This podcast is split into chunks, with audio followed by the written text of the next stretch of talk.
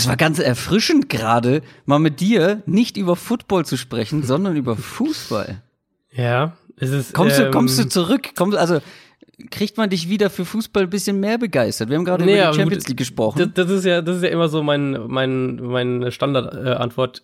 Champions League K.O.-Phase ist halt das, was, was mich dann wieder so ein bisschen kitzelt. Ähm, das Problem ist halt wirklich, ich kenne halt die, die, ich weiß nicht mehr, was die, was die, für was die Vereine so stehen und was die so spielen. Das ist dann so ein bisschen schwierig. Also, ich habe es ja gerade gemerkt, ich habe dich quasi gefragt, was eigentlich Mourinho heutzutage so spielen lässt und äh, dass Atalanta Bergamo im Champions League Achtelfinale ist, war mir auch neu. Ähm, Ja, ist, aber ich glaube, ich glaube, da brauchst du eigentlich, äh, da kannst du auch die letzten Jahre Fußball geguckt haben und Ja, bist davon überrascht. Also, ja. äh, die spielen ja auch gerade in der Liga so stark. Ähm, ich wurde gestern bei Twitter gefragt, wenn ich mich entscheiden müsste. Champions League K.O.-Phase, weil Mhm. ich geschrieben habe, dass ich das einfach jedes Jahr großartig finde, Champions League K.O.-Phase, oder NFL Playoffs. Für Mhm. dich ist die, aber, also dich braucht man ja gar nicht fragen, das ist ja, ist ja klar, oder? Ja, aber ich finde, das ist, also, ich meine, ich habe ja wirklich 15 Jahre lang mehr oder weniger so ziemlich alles an Champions League K.O.-Phase geschaut und auch sonst Champions League geschaut, was es gibt. Und ich finde, das kommt nicht mal ansatzweise ran. Du hast halt einzelne Highlights in, in der Champions League K.O.-Phase. Ähm, Also ich ab finde die- ich finde- aber Ne, das also Ding ist, ich Dichte finde ganz oft, nicht mithalten. nee, das vor allem und ich finde aber, ähm, es nimmt so ein bisschen die, ja, die Spannung raus. Ich, ich komme einfach nicht mit diesem Hin- und Rückspielmodus klar. Das nimmt, kommt noch finde ich, so ja. viel, ja, so viel Adrenalin, so viel Nervenkitzel aus dieser, Mhm. klar, das Rückspiel kann dann ähm, krass werden und wir haben es ja jetzt in letzter Zeit immer wieder gesehen, dass dann, was weiß ich, Paris noch die höchste äh, Führung irgendwie verspielt ähm, oder auch andere Teams oder das, was dann im Rückspiel da bei Tottenham gegen Ajax letztes Jahr los war. Klar, aber das könnte auch theoretisch in einem Spiel passieren.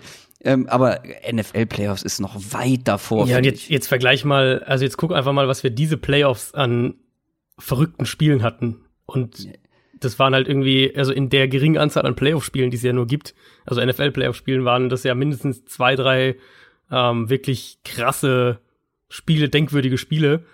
Und wie viele Champions League K.O.-Phasenspiele Nee. brauchst du dafür, um das, um das überhaupt zu erreichen? Also, Klar, mehr, Dieses- aber da ist, glaube ich, jetzt der aktuelle Zeitpunkt ein bisschen schwierig für die Argumentation, weil wir im letzten Jahr halt mehrere wirklich stimmt, ja. historische Spiele erlebt haben. Da gab es das Ausscheiden von PSG, da gab es dieses Man stimmt. City-Tottenham-Drama, dann das nächste Drama mit Tottenham äh, gegen Ajax. Also da gab es schon einiges, was wirklich atemberaubend war. Das stimmt, ja. Aber ich, Aber ich, ich ich, sehe es dir schon auch so wie du mit dem Hin- und Rückspiel. Und deswegen, ähm, ich meine, ich bin jetzt in anderen US-Sportarten ja nicht so tief drin, aber äh, diese Best of Five, Oh, Best of nee. Seven Geschichten.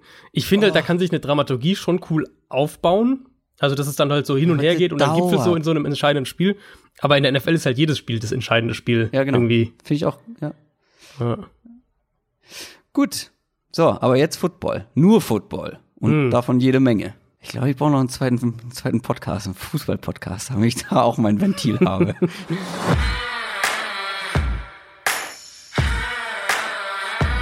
Down, Set, Talk. Der Football-Podcast mit Adrian Franke und Christoph Kröger.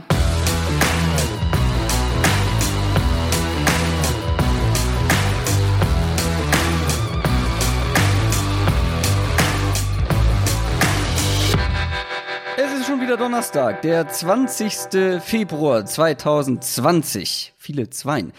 Und das ist der offizielle NFL-Podcast von The Zone und Spox. Eine neue Folge Downset Talk mit mir, Christoph Kröger, und natürlich mit Fußballexperte Adrian Franke. Einen wunderschönen guten Tag. Heute haben wir folgenden Plan.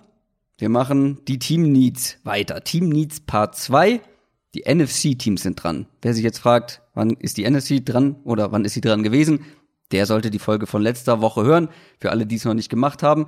Grüße natürlich auch wie immer an alle neuen Instagram- und Twitter-Follower. Gerade du hast mit deinem privaten Account einige dazu bekommen. Ich habe das äh, aufmerksam das stimmt, beobachtet. Ja. Ja. Also wer uns noch nicht bei Instagram folgt, Adrian und mir noch nicht bei Instagram folgt, sollte das alles natürlich schnellstmöglich nachholen. Weitere Grüße an unsere neuen Supporter bei Patreon. Auch diese Woche sind wieder viele mit dazugekommen und vor allem geht ein großer Dank an Tim Hart 8, der mit 10 Dollar ab jetzt mit dabei ist. Und, das darf man nicht vergessen, schöne Grüße auch an alle neuen Hörer, die vielleicht jetzt zum allerersten Mal mit dabei sind, vielleicht irgendwie von Freunden gehört haben, hier, hör da mal rein, oder vielleicht auch über die Spox Homepage über, auf uns gestoßen sind. Da gibt's immer wieder welche, die neu mit dazukommen. Und vor allem gibt's viele, das habe ich jetzt auch so im, im privaten Umfeld gemerkt, wenn man sagt, oder wenn die einen fragen, ja, äh, ist ja jetzt, ist ja vorbei die Saison, äh, hast ja jetzt Pause, hast ja jetzt frei vom Podcast.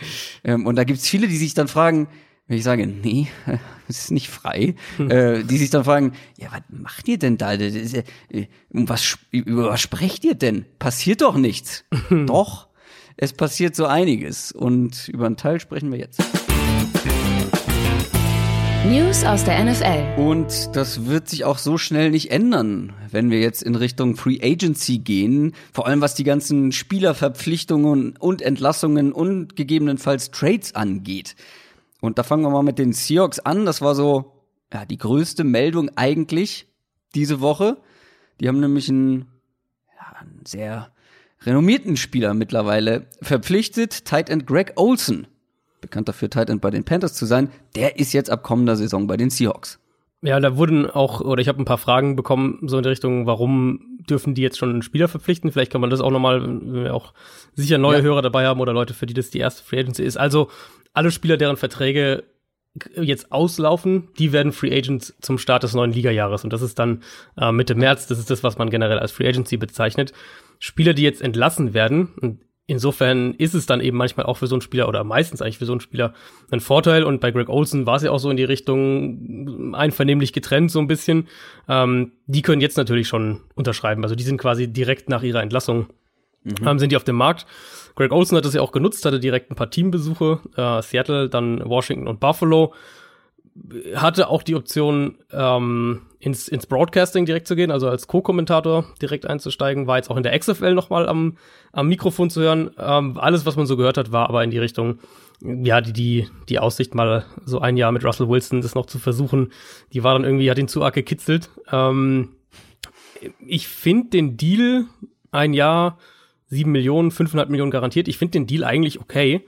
Hab hast aber du gesagt, 500 Millionen garantiert? 5,5 Millionen garantiert. Okay, es klang sehr nach 500, da wollte ich sicherheitshalber ähm, noch mal nachchecken, dass hier keine Gerüchte entstehen. Mm, ja, nee, ich habe das dann auch auf, auf Twitter gepostet, das war jetzt gerade gestern Abend, also Dienst, Dienstagabend, ähm, dass ich das eigentlich einen sinnvollen Move finde, aber habe echt einige Gegenstimmen von Seahawks-Fans bekommen, die irgendwie nicht so begeistert waren davon.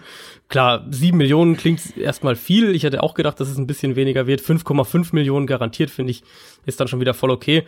Und das Argument Will Disley, ähm, hm. ja, hm. sehe ich einerseits. Also ich, der hat viel Positives gezeigt, aber hat halt auch jetzt erste NFL-Saison war eine schwere Patellasehnenverletzung, zweite NFL-Saison, also die jetzt vergangene war ein Achillessehnenriss, ähm, dass der jetzt einfach so zurückkommt und nahtlos an diese positiven Ansätze da anknüpft oder die mhm. bestätigt, da kann man halt auch nicht so direkt davon ausgehen. Und selbst wenn das passiert, dann könnte ich mir immer noch vorstellen, ähm, dass Seattle mehr 12 Personnel, also mit den zwei Titans spielt.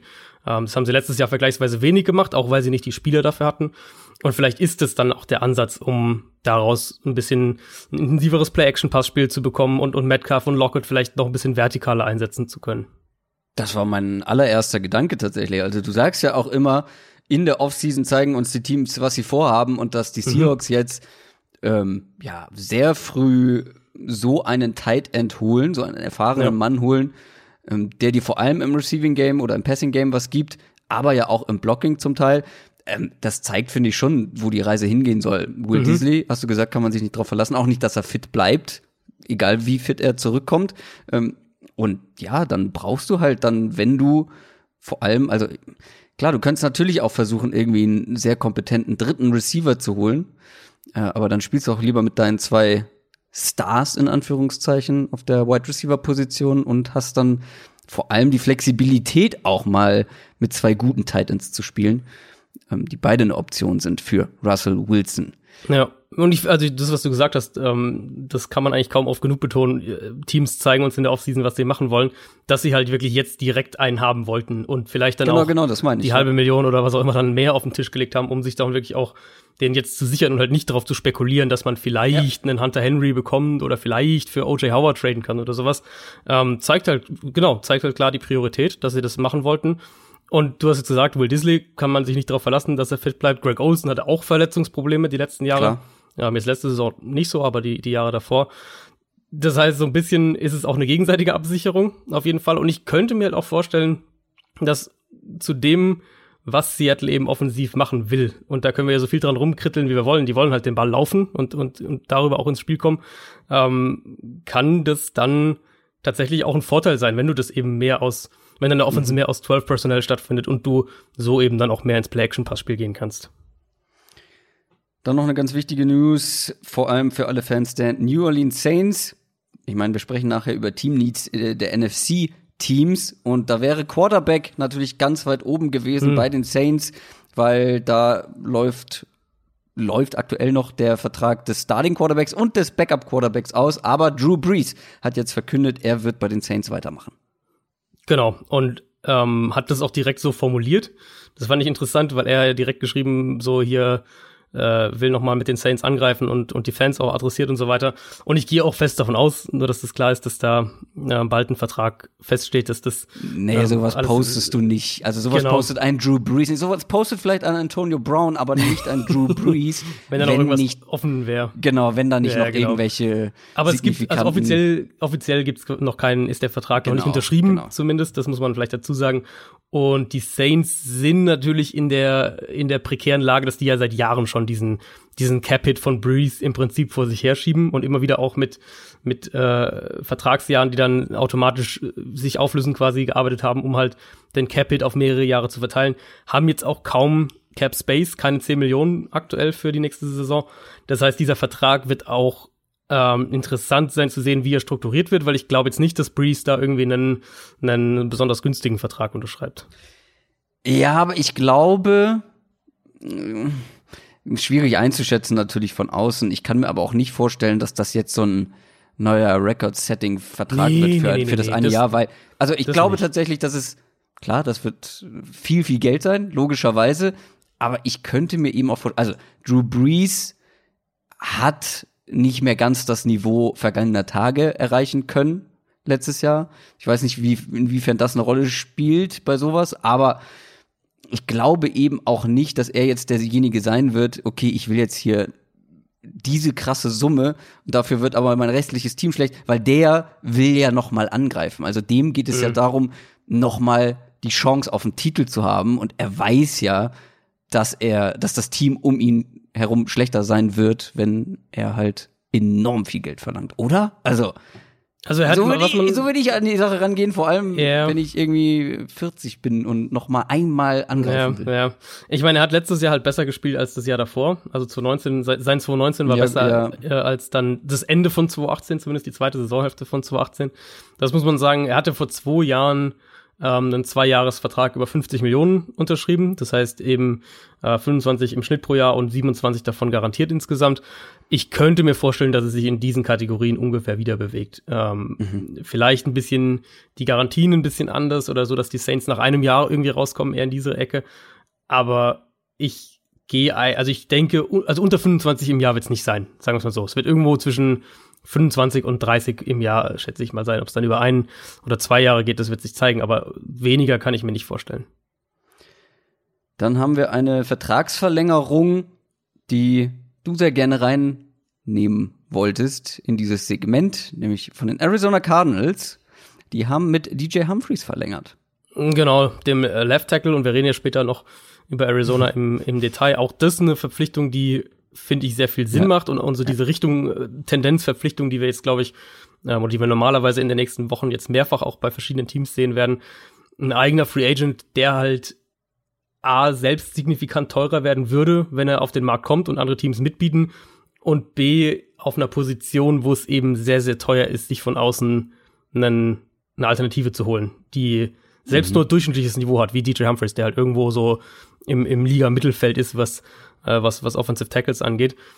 Ich finde den Vertrag eigentlich ganz gut. Drei Jahre, 45 Millionen, davon sind 29 Millionen über die ersten beiden Jahre und das dritte Jahr wohl weitestgehend ohne Garantien. So zumindest sind die Berichte. Also hast du grob 15 Millionen im Jahr jetzt für zwei Jahre und dann ähm, das dritte Jahr quasi kannst du dann aus, nach zwei Jahren aus dem Vertrag raus. Du bezahlst natürlich ein bisschen mehr als Team, wenn du Wert darauf legst, dass der Vertrag kürzer ist in so einer Situation. Also hätten sie jetzt irgendwie den für fünf Jahre gehalten, dann wäre wahrscheinlich das Jahr Jahresdurchschnittsgehalt niedriger gewesen. Aber wenn er halt fit bleibt, und das ist bei ihm die große Frage, dann ist es ein, ein Deal, der völlig in Ordnung ist und der, der hinten raus aus, aus Teamsicht auch echt ein Schnäppchen werden kann. Wenn er sich verletzt oder wenn die Probleme wieder größer werden, dann kommst du halt immerhin auch nach zwei Jahren wieder raus. Also für mich so war das oder eben der Franchise-Tag da die, die sinnvollste Option. Und jetzt mhm. hast du ähm, zwei deiner Personalfragen aus Cardinals Sicht halt schon geklärt mit Fitzgerald und, und DJ Humphreys und kannst äh, mit, mit immer noch über 50 Millionen Dollar Cap Space ähm, oder um die 50 Millionen Dollar Cap Space kannst du jetzt dann die anderen Baustellen noch angehen. Wir sprechen später auch noch über die Detroit Lions und mhm. da können wir gerne später auch noch mal genauer drauf eingehen. Ich verstehe nicht so ganz die die Strategie, die ja. die Lions aktuell ja. fahren. Ich glaube, lass uns das später thematisieren. Also die News ist auf jeden Fall, dass sie einen ihrer besten Spieler traden wollen, nämlich Cornerback Darius Slay. Mhm. Und diese Umbruchgerüchte die halten sich einfach bei den Lions. Ja. Und jetzt hat es eben auch, ähm, also das, das konkret kam jetzt von Adam Schefter, sprich, das kann man dann schon auch glauben, dass da was dran ist, dass die den gerade versuchen zu traden. Äh, passt halt natürlich nicht zusammen, was du jetzt auch gerade angedeutet hast. Du hast halt ein Team, bei dem die Teambesitzerin im Prinzip vor ein paar Wochen öffentlich gesagt hat, dass nächstes Jahr die Playoffs Pflicht sind. Ähm, also ein GM und ein Headcoach, die, die ultimativ auf dem, auf dem wackeligen Stuhl sitzen und dann ist also die Frage, wer treibt denn jetzt diesen Umbruch da voran? Also woher kommt es denn jetzt? Weil im Prinzip müssen die jetzt gewinnen. Die müssen nächstes Jahr eigentlich mindestens zehn Spiele gewinnen, sonst, äh, sonst muss man davon ausgehen, dass da alle entlassen werden. Und bei, bei Slay direkt gibt's ja einige Berichte, dass der, äh, dass da irgendwie intern die Chemie nicht so passt, nicht mehr so passt. Irgendwas in der Ecke kann natürlich auch eine Rolle spielen. Also ganz mhm. nüchtern betrachtet, der würde in sein letztes Vertragsjahr gehen.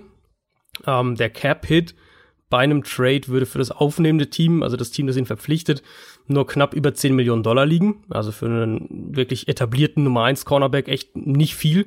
Ähm, insofern hätte der definitiv einen Markt und würde, glaube ich, auch, obwohl er jetzt vor seinem letzten Vertragsjahr ist, noch einen, noch einen ganz ordentlichen Preis einbringen. Aber so richtig zusammen passt das irgendwie alles nicht. Ja, wie gesagt, ich habe da später noch mal ein paar Notizen oder Gedanken mhm. dazu. Lass uns zu Spielern kommen, die entlassen wurden. Oder zum Beispiel bei den Ravens hat man Safety Tony Jefferson entlassen.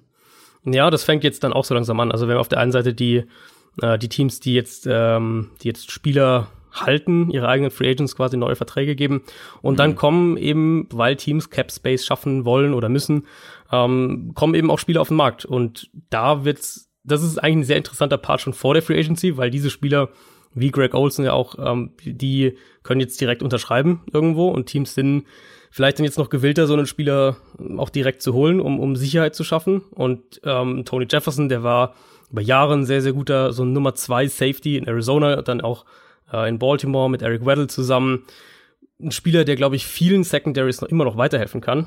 Äh, mhm. Aber jetzt in, in Baltimore eben auch verletzungsbedingt wurde dann ersetzt ist dann so ein, so, so ein typisches Cap-Opfer. Und die hatten wir jetzt schon ein paar mit, mit äh, Vernon Hargraves, auch bei den Texans. Washington hat da jetzt schon aufgeräumt. Paul Richardson und Josh Norman werden da, ja, da kann ich's, gegangen. Ja. ja da kann ich aber, da kann ich aber mehr verstehen. Oder, hm. da, also klar, Cap Space schaffen kann ich grundsätzlich immer verstehen, wenn der Space dann auch für die wichtigen oder für sinnvolle Dinge eingesetzt wird. Aber gerade was Paul Richardson und Josh Norman angeht, die haben halt auch nicht mehr unbedingt diese Leistung gebracht, die man vielleicht von ihnen erwartet. Dazu ja. mit Josh Norman auch noch in ein Alter kommt, ja, keine Ahnung. Also da will man ja etwas Neues auch aufbauen, jetzt mit einem neuen Coach und so weiter. Das wiederum hat mich ein bisschen gewundert, weil ähm, Ron Rivera und Josh Norman ja. kennen sich ja aus Panthers Tagen. Ja also, gut, aber was ist, was ist da in Carolina damals passiert? Ja, weißt du es noch? Da gab es auch Ärger, ne? Genau, der hatte den Franchise-Tag bekommen und dann haben sie den Franchise-Tag zurückgezogen.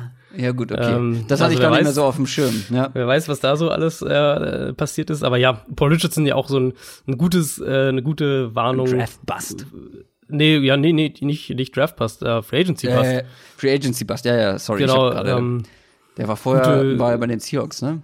Genau, bei den Seahawks war so ein, war, ich weiß noch, der Free Agency damals, der hat, ja. ich meine, irgendwie so für vier Jahre 40 Millionen oder sowas unterschrieben. Der hatte, der hatte ein richtig gutes Jahr bei den Seahawks vorher. Ja. Und mhm. dann ist man da so ein bisschen in die Falle Das ist die Gefahr, die, die Free Agency Gefahr. Das, was man immer, äh, wir kommen ja dann, ab nächster Woche kommen wir ja zu den, zu den Spielern, zu den besten Free Agents, ähm, Offense und Defense und da, da ist immer die Gefahr, muss man immer versuchen halt durchzusortieren, wer ist jetzt ein One-Hit-Wonder, wer verdient einen hohen Vertrag, wer äh, ist, ist da eher Bust gefährdet und Paul Richardson für Washington, muss man leider sagen, war so ein Free Agency Bust.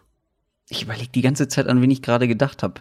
Ein First-Round-Pick. Also, es gibt mehrere meinst, Wide Receiver, die äh, First-Round-Pick ja, du, du meinst, waren. Ähm, Doxson meinst du, Josh Doxson. Ja, genau. Mhm. Ähm, die beiden habe ich kurz verwechselt, aber damit hätten wir es in Sachen News. Wir werden über noch so die ein, zwei kleine oder ein, zwei kleine ähm, Personalien wahrscheinlich gleich noch besprechen. Und zwar in den Team Needs. NFL Preview. Teil 2, der Teil mit den NFC Teams und nur noch mal um das zu sagen, also wir gucken hier die einzelnen Teams durch und analysieren so ein bisschen, wo haben Teams Verbesserungsbedarf, wo könnte auch Verbesserungsbedarf entstehen natürlich, also wenn sie zum Beispiel mit Spieler XY nicht verlängern können, weil der zum Beispiel mehr Geld fordert oder zu viel Geld, ähm, dass dann natürlich auch gewisse Team-Needs entstehen können. Wir machen das Ganze wieder alphabetisch, was die, was die Divisions angeht. NFC East als erstes und wir fangen mit dem besten Team des vergangenen Jahres an. Ist ein bisschen, ja, fällt mir schwer, das in einen Satz zu packen, aber die Philadelphia Eagles waren tatsächlich das beste Team letztes Jahr in der NFC East. Und ja, wir haben schon oft über diese ganze Verletzungsmisere gesprochen. Das war natürlich der Killer eigentlich für die Eagles und trotzdem ist man Erster geworden. Mhm. Aber wenn wir jetzt zu den Teamneeds kommen, was habe ich auf eins bei den Eagles? Also ich schätze, du hast wahrscheinlich Cornerback auf Nummer eins. Ich habe natürlich Cornerback auf mhm. Nummer eins. Wenig überraschend für alle, die den Post Podcast schon länger hören. Das war nichts. Also sorry, man hat darauf gehofft, dass sich gewisse junge Spieler weiterentwickeln, dass sie den nächsten Schritt machen. Aber wie ich auch immer wieder sage, darauf kannst du dich nicht verlassen. Und die Eagles wurden enttäuscht in vielen Fällen. Dazu läuft noch ein Vertrag von Ronald Darby aus.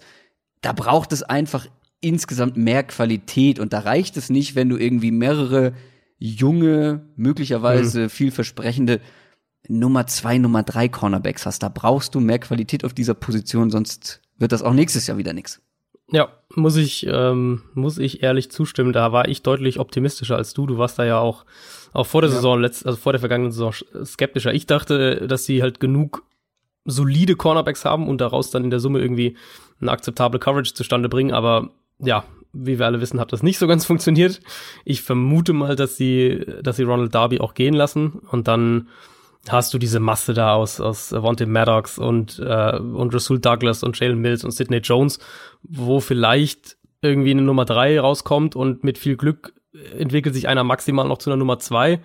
Aber in dem Konstrukt brauchst du dann halt immer noch eine Nummer eins Cornerback. Und ich finde, da kommen wir jetzt noch zu einigen anderen Teams. Ich finde, es war so ein bisschen, letzte Woche hatten wir in der AFC hatten wir viele Teams, die eine Nummer 1 Receiver brauchen. Ähm, ich finde, diese Woche gibt's mehrere Teams in der NFC, die eine Nummer 1 mhm. Corner brauchen. Mhm. Und die Eagles äh, sehe ich da halt mit dabei. Ich glaube, glaube immer noch, dass du mit einigen der jungen Spieler was machen kannst, aber das funktioniert halt nur in einem Konstrukt, wo du eine klare Nummer 1 hast. Und meine Hoffnung für die Eagles war halt letztes Jahr, dass Ronald Darby das sein kann. Und das war er halt überhaupt nicht. Ne, du musst halt irgendwie versuchen, auch den Gegner zu matchen. Und viele Teams haben einfach gerade in der NFC mhm. einen sehr dominanten Nummer 1 Receiver. Und wenn du dann dagegen, sagen wir, oder wie du es gesagt hast, so mehrere solide Cornerbacks stellst, dann wird das meistens nicht funktionieren. Ähm, und klar, gegen Teams, die jetzt, es gibt ja auch viele Teams, die irgendwie viele Nummer 2 Receiver haben, da kann das schon besser sein, aber ja, also brauchen wir nicht weiter drüber reden. Du hast jetzt Receiver schon angesprochen. Das wäre tatsächlich mhm. mein zweiter Punkt. Ähm, jetzt nicht unbedingt einen kompletten Nummer 1 Receiver, aber so ein, also es kann nicht sein, dass ein Dishon Jackson, dass der Verlust eines Dishon Jacksons verletzungsbedingt so viel Schaden anrichten kann in einer Offense. Ja. Ich finde, die Offense braucht insgesamt mehr Speed. Da sind wir eigentlich an dem Punkt, an dem wir schon schon mal waren ähm, und ja, ohne Deshaun Jackson war wieder kein Speed vorhanden. Also du hast genug Waffen irgendwie in der, in der Mitte. Du hast genug Possession-Waffen mit guten Tight Ends, mit guten Possession-Receivern, mit einem mit Miles Sanders natürlich auch einem, einem Running Back, den du irgendwie im Passspiel einsetzen Mhm. kannst, aber dir fehlt doch Speed auf den, auf den Außenpositionen. Ja, Speed einmal. Ähm, ich würde sogar fast sagen, du hast so mit das beste Titan-Duo der Liga. Also gibt's wenig, wo ich sagen würde, die sind, die sind besser. Klar, ja. Ähm, ich habe mir Wide Receiver insgesamt aufgeschrieben und ich habe das selten erlebt, dass eine, eine eigentlich ja echt gut besetzte Offense im, eben was Titans angeht, was den Rest des Receiving Cores angeht, wenn man die Waffen insgesamt sieht, was die O-Line angeht, was Quarterback angeht, dass so eine gut besetzte Offense scheinbar so sehr von diesem einen Speed Receiver abhing, wie es bei den Eagles letztes Jahr ähm, der Fall war und, und die Verletzung von Deshaun Jackson konnten sie nie kompensieren. Dann kamen noch weitere Verletzungen dazu. Elshon Jeffrey ist ja dann auch ausgefallen. Ich finde, die Problematik geht halt darüber hinaus. Also Speed, ja, ist der eine Punkt. Ich ähm, rechne fest damit, dass die Nelson Aguilar gehen lassen. Der ist ja Free Agent. Und dann weiß ich nicht sicher, was du von Elshon Jeffrey für die nächste Saison noch so erwarten kannst. Ähm, also gut, ja, aber für Elton Jeffrey haben sie ja theoretisch typmäßig ja, den haben sie. potenziellen Erben, auch wenn der jetzt nicht die allerbeste erste Genau. Saison gespielt hat. JJ Arcega Whiteside ähm, Mhm. hat jetzt halt, er hat halt eine echt eine Chance gehabt in dieser, dadurch, dass er Verletzungen kam und er viel gespielt hat oder mehr gespielt hat als gedacht. Ähm, hat jetzt nicht den mega Eindruck hinterlassen als Rookie, aber da würde ich auch auf Wide Receiver erstmal noch warten. Ich will jetzt auch nicht dafür plädieren, dass man Jeffrey irgendwie abgibt. Nur so die generelle Tendenz für mich, als ich jetzt die Eagles, mich für die Eagles vorbereitet habe, geht so in die Richtung, bei Wide, beim Wide Receiver Core sind bei mir irgendwie so die Alarmglocken angegangen, weil klar, Jackson kommt zwar zurück, aber wer weiß, so wie der ist jetzt auch schon älter und wie äh, wie groß dem seine Rolle dann noch sein ist. Wir wissen nicht sicher, wie groß die Rolle von Alshon Jeffrey ist. Ähm, du wirst einen neuen Starting Slot Receiver brauchen, wenn wovon ich eben ausgehe, Nelson Aguilar geht. Das heißt, wir reden halt mehr als jetzt nur davon, dass du vielleicht in der dritten Runde im Draft irgendwie einen Speedster draftest, sondern Mhm. Da wird schon mehr, glaube ich, gemacht werden müssen auf, im Wide Receiver Core, damit das äh, nächstes Jahr besser aussieht als, als vergangene Saison. Aber hast du es auch so in so gerankt, Cornerback und dann Receiver, oder hast du da noch eine andere Position dazwischen, Nee, ich- dahinter, davor? Nee, ich habe schon, das sind schon meine 1 und 2. So, ich will so ein bisschen 1A, 1B. Ähm, Cornerback ist halt gravierender, dadurch, dass ja auch nun mal der vermeintliche Nummer 1 Corner Free Agent wird und dann die anderen Spieler sich halt nicht so entwickelt haben. Da, da haben sie auf Wide Receiver zwar mehr, aber ich finde, Wide Receiver ist nicht weit dahinter. Ich finde, das ist schon, wie gesagt, ähm, geht darüber hinaus, dass du Speed brauchst, sondern du wirst mindestens einen neuen Starter brauchen und dann dazu den Speedster, um Deshaun Jackson eine Alternative dafür zu haben und dann immer noch darauf hoffen, dass, äh, dass Alshon Jeffrey und Arcega Whiteside kombiniert irgendwie eine gute Saison Mhm. spielen. Ich habe tatsächlich bei den Eagles nichts weiter. Ähm, ich habe noch ein, zwei Sachen. Also zum einen, um die eigenen Free Agents das so abzuhaken, ähm, zwei Safeties sind ja Free Agents oder beziehungsweise äh, Rodney McLeod, der Free Safety, ist Free Agent und bei Malcolm Jenkins gibt's eine Teamoption für 2020. Also die beiden Starting Safeties sind Fragezeichen, ob sie die beide halten, halten können.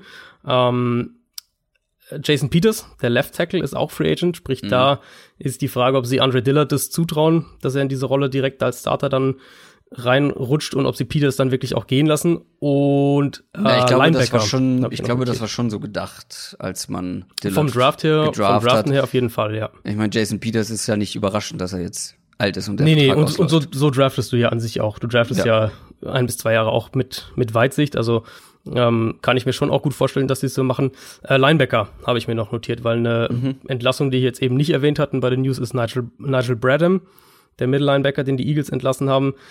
Äh, Der, beziehungsweise der hätte eine, eine Teamoption gehabt und sie, sie werden die nicht ziehen. Ich glaube, so rum ist es richtig.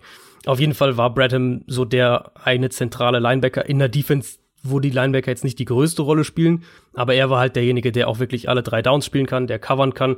Sprich, diese Rolle musst du dann schon auch irgendwie ersetzen. Dallas Cowboys. Das wird eine spannende Offseason. Das Ich habe mir, ich hab mir drüber geschrieben, siehe Titans letzte Woche. Ja, ich finde es tatsächlich insofern noch, noch krasser oder verzwickter, weil nicht dein Running Back Free Agent ist, sondern Ja, einfach zwei deiner, also, also erstmal hast du mit deinem Quarterback noch nicht verlängert. Ja. Das ist schon mal ein Grundproblem. Und dann wird halt nicht dein Running Back Free Agent, sondern dein Nummer eins und Nummer drei Receiver. Nummer zwei, Mhm. Schrägstrich, Nummer drei Receiver. Also das ist schon noch mal eine andere Nummer. Und der Nummer eins Cornerback noch dazu. Ja, warte, genau. Also zwei der Top 4 Pass-Rusher, gemessen an Quarterback-Pressures, werden Free Agents. Und Mhm. eben, wie du schon gesagt hast, dein bester Cornerback, der gleichzeitig auch einer deiner besten Spieler in der ganzen Defense ist. Also da ist so viel. Nee, nee, ich meinte das auch nicht an, im Sinne von individuell, aber eben dahingehend, dass deine eigenen Free Agents halt die ganze Free Agency für dich prägen. Also so haben wir es ja bei, Absolut. bei Tennessee letzte Woche Ja. auch so gesagt, das, was sie halt mit ihren eigenen Leuten machen, entscheidet über alles, was danach passiert. Und bei Dallas ist es halt noch extremer, auf jeden Fall. Dafür Nee, haben sie hab- immerhin kleine, kleine äh, Pluspunkt. Sie haben auch 25 Millionen mehr Cap Space als die Titans. Die werden sie aber auf jeden Die Fall auch sie auch brauchen. ich brauchen, meine, ja. ähm, Dak Prescott ist ein deutlich jüngerer Quarterback als ein Ryan Tannehill beispielsweise. Und dann, wie gesagt, ist der Positionswert einfach von den Spielern, die sie dann Mhm. noch halten wollen, müssen, wie auch immer, deutlich höher natürlich als die von einem Derrick Henry. Und Ja. wie du schon eben angedeutet hast, ich habe mir das genauso aufgeschrieben, fast jede Position könnte unter gewissen Umständen zu einem Need werden. Je nachdem, mit wem sie verlängern und mit wem nicht. Also da muss man natürlich erstmal Klarheit schaffen, bevor man irgendwie über was anderes spricht. Ist er, also ist eine mega interessante Situation. Ich meine, Prescott ist der eine, wo ich sage, da bin ich mir sicher, dass sie den nicht auf den Markt kommen lassen. Der kriegt halt notfalls den Franchise-Tag. Sie Aber haben Tom Brady geht doch zu den Cowboys. Tom Brady. Das Gerücht ist echt, es ist sowas Absurdes. Ähm, Ich find's, hat ich find's lustig. aber halt nur, es ist nur wegen, wegen, wegen Jerry Jones und, und dem Cowboys Glamour-Faktor ist das, glaube ich, überhaupt nur in die Welt gekommen. Weil es macht, also sportlich macht es ja überhaupt keinen Sinn. Das, das ist ja völliger Wahnsinn. Ähm, nee, Dallas hat knapp 80 Millionen Dollar Cap Space. Was Stand heute, um zu einzuordnen, ist Top 5. Ähm, es gibt nur fünf Teams aktuell, die überhaupt über 65 Millionen Dollar an Cap Space hatten. Und die Cowboys mit knapp 80 gehören zu dieser Top 5. Ähm, jetzt rechnen wir es mal ganz grob überschlagen. Sagen wir, du, du schaffst es, die Leute zu halten. Prescott, Cooper, Byron Jones mal. Zumindest die drei. Das, da reden wir vermutlich Cap-Hit technisch Prescott um die 30, 35 Millionen. Ähm, Cooper 15, 18, 19 Millionen, so in der Ecke. Und Jones wahrscheinlich 15 Millionen. Mal ganz grob gesagt. Sprich, da ist dann halt von diesem Cap Space auch gar nicht mehr so wahnsinnig viel übrig. Äh, Der, das umgekehrt, wenn man es andersrum argumentiert, wenn sie es schaffen, die drei zu halten erstmal, dann gibt's für mich eigentlich wirklich nur ein, zwei Sachen, wo ich sagen würde, dass man da echt dringend noch was machen muss. Und dann gibt's ja auch Ja. noch den Draft. Ja. Also, wenn sie es schaffen, die drei zu halten, und ich finde das finanziell betrachtet, ist es möglich. Ähm, also es ist nicht so, dass die Cowboys kein Geld hätten für, für die kommende Offseason. Ähm, dann ist es ein Kader, der echt ziemlich komplett aussieht. Ja, das wäre auch meine nächste Frage gewesen. Also wenn man jetzt mal mit den Top-Spielern verlängert, was wäre trotzdem Need? Ich habe hier so ein bisschen, ja, fast in Klammern Cornerback, weil Mhm. Das ist mein zweiter Punkt, ja. ich finde, die, die Lücke von Byron Jones zum, zur Nummer zwei ist, mm, ist noch zu merken. Ich finde sie nicht so krass, wie ich das vor der Saison vielleicht gedacht hätte. Aber trotzdem ist die Cornerback-Position eine, wo ich sagen würde, hier könnte man noch was machen. Was hast du noch, wenn du die auf zwei hast, was hast du noch davor? Also für mich ist ähm, Edge Rusher die Nummer eins. Du hast ja schon angesprochen, Bennett und, und Robert Quinn. Das, da gehen halt einfach mal 90 Quarterback-Pressures aus der vergangenen Saison oder werden Free Agents. Mal schauen, ob sie auch beide gehen. Ja. Klar, DeMarcus Lawrence ist, ist die klare Nummer eins. Ähm, aber die Rotation dahinter ist für mich, Ja. wenn wir mal von den eigenen Free Agents jetzt absehen, ist das für mich die Pass-Rush-Rotation, Nummer zwei Pass-Rusher. Das ist so das größte Thema. Und dann habe ich noch ähm, eben Slot-Receiver und Tight End, so als eine, eine ja ähm, Jason Witten wird. Free Agent, beziehungsweise Ja. wird ja auf, hört er auf? Steht das schon fest? Hat er schon Also er hat, äh, Witten hat, hat heute noch mal gesagt, dass, äh, dass er sich noch vorstellen könnte, weiterzumachen, aber hat auch gesagt, dass es halt vielleicht nicht in Dallas sein wird. Also ich Ah. könnte mir vorstellen, dass die Cowboys da haben durchblicken lassen, dass sie den nicht nochmal verlängern. Okay. Spannend. Ja, Mm, Slot Receiver ist halt echt dann, also Slot wenn Receiver, klar, Randall ohne Cobb, Randall Cobb, ja. genau, und der war jetzt halt auch nicht teuer. Sprich, ähm, ist die Frage, ob man es schafft, den nochmal günstig zu halten. Der hat ja echt eine, eine ganz, ganz in Ordnung äh, letztes Jahr Ja, gespielt. jetzt, jetzt konjugier mal in Ordnung auf. Äh, in Ordnung. in Ordnung ähm, Saison. ja, und, und also generell halt das Kurzpassspiel. Wenn, wenn sie es schaffen, Cooper zu halten, hast du mit Cooper und Gallup erstmal ein sehr gutes Duo. Du kannst ja in diesem Draft problemlos auch in der dritten, vierten Runde noch eine richtig gute Nummer drei finden. Also der Draft ist ja richtig tief, was Wide Receiver angeht. Aber halt spezifisch ähm, dieser Slot Receiver und halt Tight End. Also im Prinzip das Kurzpassspiel. Das sind dann ähm, das sind dann Baustellen, die, die angegangen werden müssen. Vielleicht halten sie ja auch Randall Cobb nochmal für ein Jahr, würde ich auch nicht ausschließen. Bevor mir jetzt alle Germanisten schreiben, ja, ich weiß, konjugieren war hier das falsche Wort. hast du nicht irgendwie sowas in die, nee, hast du nicht, ne? Hast du nicht irgendwie sowas in die Richtung studiert? Ich habe äh, Geschichte und Englisch studiert. Aber meine ah, Frau ah, ist Deutschlehrer, also die oh, Ah, guck mal, da war ja, ja, genau. Dann äh, hört die hoffentlich nicht zu. Kommen wir zu den New York Giants. Ja, ich finde es hier relativ einfach, zumindest ähm, was die, die Seite des ja. Balls, also ähm, ja, in welchem ja. Teil des Teams man gucken sollte. Und das ist ganz klar die Defense und gefühlt mhm. auch alle. Also ich habe Edge Rush, Linebacker, Cornerback habe ich auch noch stehen, obwohl man da natürlich viele junge Spieler gedraftet mhm. hat. Letztes Jahr, vorletztes Jahr, glaube ich, auch schon angefangen damit. Aber auch hier fehlt Qualität für mich. Das Schöne natürlich für die Giants ist, ich finde, die Defense kannst du ganz aggressiv angehen, sowohl in der Free Agency als auch vielleicht dann auch äh, im Draft, weil in der Offense sind nur kleinere Needs. Aber lass uns erstmal über die Defense sprechen. Also, was hast du denn innerhalb der Defense ganz vorne? Also ich habe Edge Rusher als Nummer eins aufgeschrieben. Ja. Ich im Prinzip das einzige und das hast du jetzt auch nicht angesprochen, das einzige, was was gut aussieht, finde ich, ist die Interior Defensive Line mit Dexter Lawrence, mit mit Tomlinson, mit BJ Hills, mit vermutlich Leonard Williams, ähm, der wird ja zwar Free Agent, aber alles, was man da ja, hört, geht ja in die Richtung, dass sie den, dass sie den halten werden. Und Marcus Golden ja. war mit Abstand der beste Edge Rusher für die Giants letztes Jahr. Der wird auch Free Agent, das heißt, ich würde versuchen, den zu halten. Und Marcus Golden ist halt eigentlich eine Nummer zwei. Also Marcus Golden ist eigentlich kein Nummer eins Edge Rusher. Wenn sie den verlieren, dann dann musst du richtig investieren in die Position. Also da da sind dann O'Shane Simmons, der, der Drittrundenpick vom letzten Jahr, Lorenzo Carter. Das sind dann so die Alternativen. Also dann musst du, da hast du da wirklich einen riesigen Need. Und selbst wenn sie Golden halten, würde ich immer noch versuchen, ob du irgendeinen dieser dieser äh, potenziellen Nummer 1 Edge Rusher, die hier vielleicht auf den Markt kommen, ob du irgendeinen von denen kriegen kannst. Also ich habe dann als zweites Linebacker, aber mich würde es vor allem interessieren, ob du Cornerback auch als Ich habe Cornerback als zweites mhm. dann. Ja, Dachte genau. ich mir fast. Ja. ja, Janoris Jenkins ist ja eh schon weg und ähm, ist halt wieder so ein Team, wo man, wo man sich fragen muss, was, welche Entwicklung man den, den jungen Spielern zutraut. Also DeAndre Baker, ähm, Grant Haley, mhm. Sam Beal, Julian Love, das sind so die, die Kategorien. Da ist Talent, keine Frage. Ich mochte ja auch gerade selbst, ich mochte ja ähm, Julian Love und, und DeAndre Baker vor ihrem Draft letztes Jahr eigentlich einigermaßen gerne. Ähm, ja. War das zu vorsichtig formuliert? Ja, äh, Schatz, magst du mich? Ja, einigermaßen gerne. nee, also gerade also gerade Julian Love mochte ich ja wirklich. Das war ja einer, wo ich gesagt habe, den, den hätte ich auch äh, in der zweiten Runde gedraftet und die Giants haben ihn, ich glaube, Anfang vierte bekommen. Der hat auch eine gute Saison gespielt. Baker hatte ziemlich große Probleme. Aber das ist halt ein ähnlicher Fall wieder.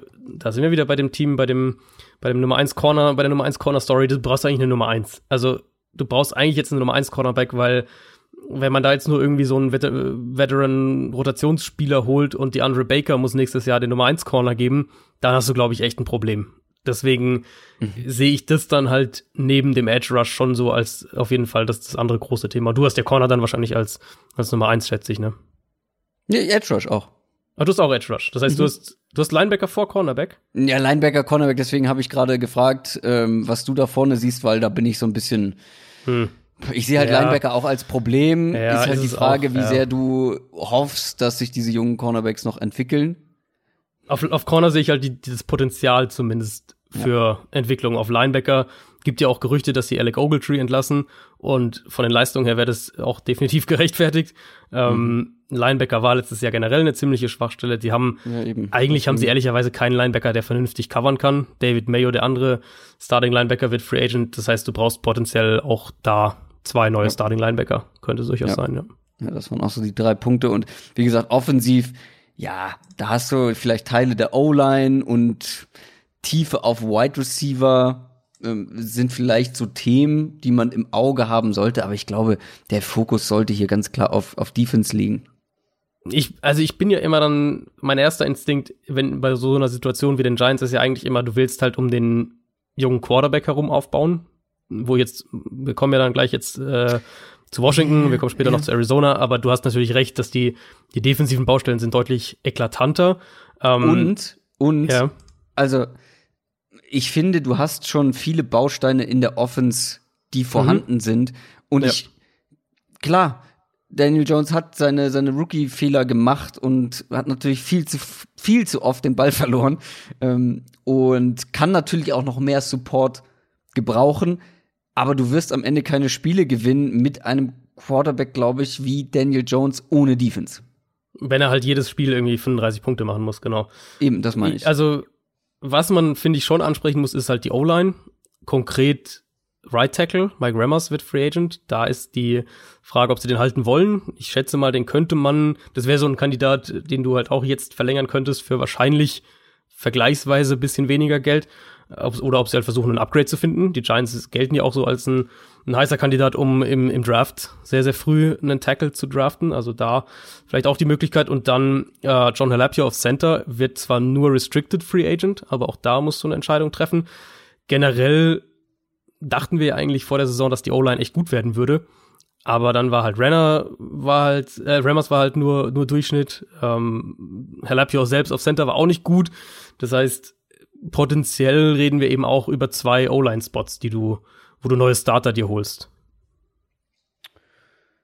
Ich würde zu den Redskins kommen. Mhm. Da gibt's ja im Prinzip eine neue Ära mit neuem Head Coach. Mhm und wir haben in den News schon über Josh Norman gesprochen und dass man ihn entlassen hat.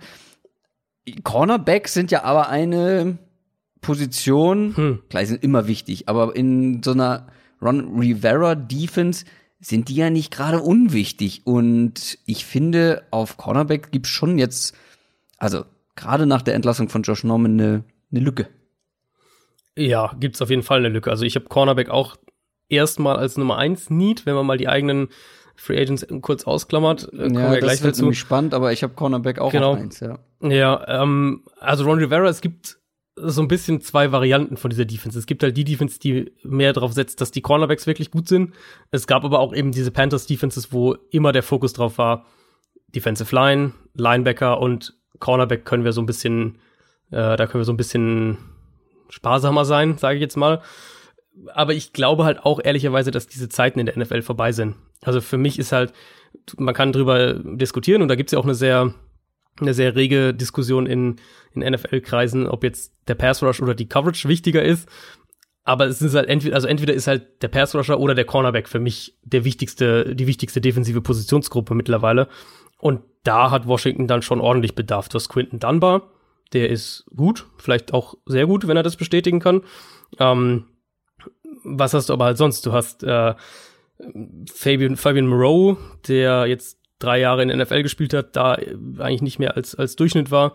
Dann hatten sie Rogers Cromarty geholt, der hat nur zwei Spiele gespielt, bevor er sich verletzt hat, der wird auch Free Agent. Also eigentlich hast du Dunbar als deinen Fixpunkt und ansonsten hast du wirklich einige Fragezeichen und, und äh, das ist ja keine schlecht besetzte Defense in der Summe mit der Defensive Line, den Linebackern, dem Edge Rush auch, aber Cornerback eben, wie gesagt, wenn es nicht die wichtigste ist, dann ist die zweitwichtigste defensive Positionsgruppe. Und da wird Washington definitiv was machen müssen. Du hast die eigenen Free Agents angesprochen. Da würde mein Blick direkt in die Offensive Line gehen. Genau. Mhm. Mit Eric Flowers und Brandon Scherf hast du zwei wichtige Free Agents. Und wenn beide weggehen, sind das natürlich Needs, ganz klar. Ja, absolut. Also Scherf würde ich vermuten, ist auch teamintern, was alle Free Agents angeht, sollte die klare Nummer eins Priorität mhm. sein. Ähm, dazu kommt ja noch die Frage, was aus Trent Williams wird, weil ähm, da, also der Stand heute ist ja immer noch, dass er nicht mehr für die, für die Redskins spielt, aber er hat sich jetzt ein paar Mal mit Ron Rivera getroffen. Vielleicht gibt es da ja auch wieder die Möglichkeit, dass die doch zusammenfinden. Sollte das nicht passieren, dann wird halt Left Tackle auch wieder ein Thema, weil da ist auch Donald Penn Free Agent, der ja letztes Jahr dann Left Tackle gespielt hat, ähm, wo Williams nicht, nicht auf dem Feld war. Sprich, es gibt halt wirklich extreme Szenarien. Du könntest eben auf der einen Seite Trent Williams vielleicht wieder aufs Feld kriegen, Brandon Scherf halten und wahrscheinlich auch für relativ wenig Geld Eric Flowers auf Left Guard halten. Das zumindest ein bisschen nicht, solider war. schlechte Offensive Line. Genau, dann hast du, hast du echt eine, eine Offensive Line, die, die sich eigentlich sehen lassen kann. Du könntest aber halt auch Brandon Scherf verlieren. Gut, Eric Flowers, den kannst du auf jeden Fall irgendwie ersetzen. Aber dann halt vielleicht auf Left Tackle sagt Trent Williams irgendwann, nee, das mache ich nicht mehr, ich habe keinen Bock hier. Und Donald Penn wird Free Agent und plötzlich musst du irgendwie drei Starter ersetzen. Also ja. da ist die Bandbreite relativ groß, was, was in Washington passieren kann. Die Bandbreite ist auf Wide Receiver zwar relativ klein, aber für mich ein ganz klarer Need, ein Wide mhm. Receiver mhm. hinter Terry McLaurin. Ich halte sehr viel von Terry McLaurin, aber der kann nun den ganzen Laden auch nicht alleine stemmen. Ja, das war letztes Jahr auch schon ein Thema, dass so eine wirklich eine starke Nummer zwei ähm, her muss. Offensichtlich haben sie die in Paul Richardson nicht gesehen, sonst wäre er noch da.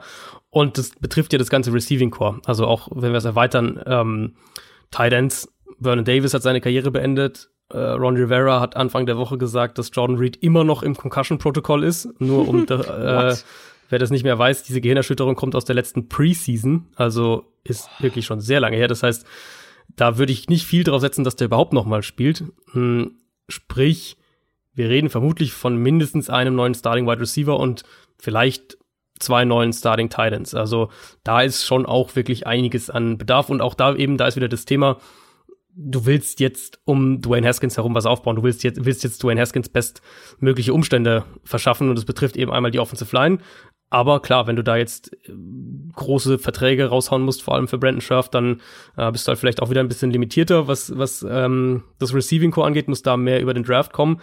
Trotzdem, also ich glaube, mindestens ein, ein Titan oder sowas musst du in der Free Agency schon irgendwie auch versuchen, da an Land zu ziehen. Hast du noch mehr bei den Redskins? Ich wäre bei den Redskins, was so klare Needs angeht, durch. Nö, ja, ist so. Also gibt noch ein, zwei andere äh, so Kleinigkeiten wie wie Backup Quarterback. Da sind ja alle äh, Free Agent, Colt McCoy, Case Keenum. Ähm, aber ist, ja. ansonsten, da wird's, wirst, wird man wohl einen finden. Adrian Peterson macht weiter, das kann man vielleicht noch erwähnen. Kam gerade vorhin die Nachricht, beziehungsweise Washington macht mit Adrian Peterson weiter. So rum ah. ist es richtig. Die haben die, äh, die haben die Vertragsoptionen für Peterson gezogen für nächstes Jahr. Dann kommen wir zur NFC North und damit zu den Green Bay Packers und was Nummer 1 Team Need angeht, fällt es mir relativ leicht und dir wahrscheinlich auch. Also vermute ich mal. Bei mhm. mir ist es zumindest mit Abstand Wide Receiver. Man hat zwar einen Haufen Wide Receiver gedraftet, so mhm. richtig eingeschlagen hat niemand. Also vor allem ein Marquez Valdes Scantling, von dem bin ich natürlich enttäuscht. Ich habe den sehr hoch angepriesen vor letzter Saison. Du warst eher auf Seiten von Geronimo Allison, auch der war enttäuschend. Ja. Und dann gibt's dann natürlich noch ein paar andere wie Kumaro, Marque, äh, Marquez Valdes Scantling habe ich eben schon. Wie heißt er denn? Equanimous St. Brown. Mhm. Ähm, gut, der war verletzt, aber ähm, da würde ich mich jetzt auch nicht drauf verlassen wollen, dass der diese vakante Nummer zwei Rolle einnehmen kann. Also Wide Receiver für mich ganz klar Team Need Nummer eins bei den Packers. Ja, habe ich ganz genauso. Und du hast jetzt schon gesagt, sie haben zwar einige gedraftet, aber wenn man sich halt mal im Detail anschaut, welche Ressourcen sie da reingesteckt haben, dann ist es halt doch auch wieder nicht so viel. Also weil Klar, das Scanting. Du, ja, Du könntest meine, aber davon ausgehen, wenn du irgendwie, also viele Mid-Round und Late-Round-Picks investierst, ja. könntest du ja vielleicht das Glück haben. Ein Treffen äh, so nach, ja, aber, naja, aber du aber, hast zumindest dich nicht verausgabt, um diese Baustelle zu schließen. Sagen wir es mal so, stimmt. du hast ein paar, paar Pfeile auf die Dartscheibe geworfen und halt gehofft, dass einer in die Mitte trifft, so ungefähr. Oh, und Adrian, Triple 20. Ja, gut, okay. ähm, nee, aber es ist halt, also, weil das Scandling ist ein Fünftrunden-Pick, St. Brown ist ein Sechstrunden-Pick, ähm, Jake Kumaro kam aus dem Practice Squad im Prinzip, Alan Lazar haben sie vom Practice Squad der Jaguars geholt. Also, da reden wir halt schon von eben Spielern, die auch, man kann eigentlich gar nicht mal so sehr sagen, die haben so sehr enttäuscht, weil eigentlich äh, ist es teilweise für das, wo sie herkommen, ist es eigentlich schon relativ gut, dass sie sich so lange in, in einem Team gehalten haben. Man muss sich halt jetzt die Frage stellen, das ist dann das, äh, das Self-Scouting, was ja extrem wichtig ist für jedes Team. Glaubt man, dass irgendeiner von denen gut sein kann? Wäre es gerechtfertigt, dass einer von denen, äh, und da wäre jetzt am ehesten ja St. Brown so ein Kandidat, weil der halt letztes Jahr nicht gespielt hat, ähm, dass einer von denen irgendwie diese Nummer zwei werden kann? Ähm, und vielleicht kann St. Brown das werden, aber für mich ist halt bei den Packers jetzt die Zeit für, für vielleicht und hoffen und, und mal schauen ist halt vorbei. Du brauchst halt jetzt genau. eine echte Nummer zwei und, und das irgendwie, dass Aaron Jones und, und Jimmy Graham, falls der überhaupt bleibt, den könnten sie ja vielleicht auch entlassen, dass die potenziell noch mal mehr oder weniger deine Optionen zwei und drei im Passspiel sind, das, das darf dir halt nicht passieren. Genau. Gehe ich voll und ganz mit. Du hast selber dann aus Packers Sicht relativ wenig relevante Free Agents, außer vielleicht ein Bulaga, äh, Offensive Mhm. Tackle, könnte, wenn der geht, auf jeden Fall ein zu füllender Spot sein. Ja, ist auch für mich ganz klar der die größte eigene Personalie. Ähm, hat natürlich eine gewisse Verletzungshistorie, aber trotzdem ist es ein guter bis sehr guter Right Tackle. Hat auch jetzt eine, Mhm. eine gute Saison, was man so aus Green Bay hört, würden die den auch gerne halten. Aber sie werden jetzt für ihn nicht irgendwie einen absurden Deal ausrufen, um ihn um jeden Preis zu behalten. Das heißt, mal schauen, könnte so ein bisschen in beide Richtungen gehen. Wenn sie den verlieren, dann ist, ist äh, Right Tackle, dann musst du einen Starting Right Tackle verpflichten oder draften. Das ist dann ganz klar eine Problemzone. Was ich bei Wide Receiver noch sagen wollte, wir hatten das ja schon mal in der Folge angesprochen. Die Packers sind halt für mich auch ein Team, wo ich diesen Nummer zwei Receiver gerne über die Free Agency sehen würde. So gut die, die Receiver Draft Klasse ist, aber ich würde halt lieber einen sehen, der jetzt sofort Ja. sicher einen Impact hat. Ob das ein ein Emmanuel Sanders ist oder ein, oder ein Robbie Anderson oder wie auch immer, aber eben einen, wo du weißt, der wird direkt einen Impact haben. Was du halt bei Rookies, so gut die auch vielleicht äh, als Prospect sind, ist das eben bei Rookie-Receivern ist das immer noch, immer noch ein Risiko. Ich war ja schon, schon weiter mit den, mit den relevanten Free Agents. Gibt es wenig. Brian Bulaga ist einer. Blake Martinez könnte noch ein zweiter sein, der Linebacker. Auch das könnte so, also Middle Linebacker, Inside Linebacker, das wäre so eine Area, die dann auch vakant sein kann, wenn man mit Blake Martinez nicht verlängert. Ja, BJ Goodson ist ja auch Free Agent, auch Inside Linebacker. Genau. Martinez war schon der klare Linebacker-Fixpunkt für die Packers letztes Jahr. Ich persönlich glaube nicht, dass ich ihn halten würde, wenn ich ganz ehrlich bin. Der ist halt einfach limitiert in dem, was er machen kann. Allen voran in Coverage ist er einfach limitiert. Und äh, letztes Jahr dann auch Probleme noch gegen den Run so ein bisschen gehabt, also auch nicht seine beste Saison gespielt.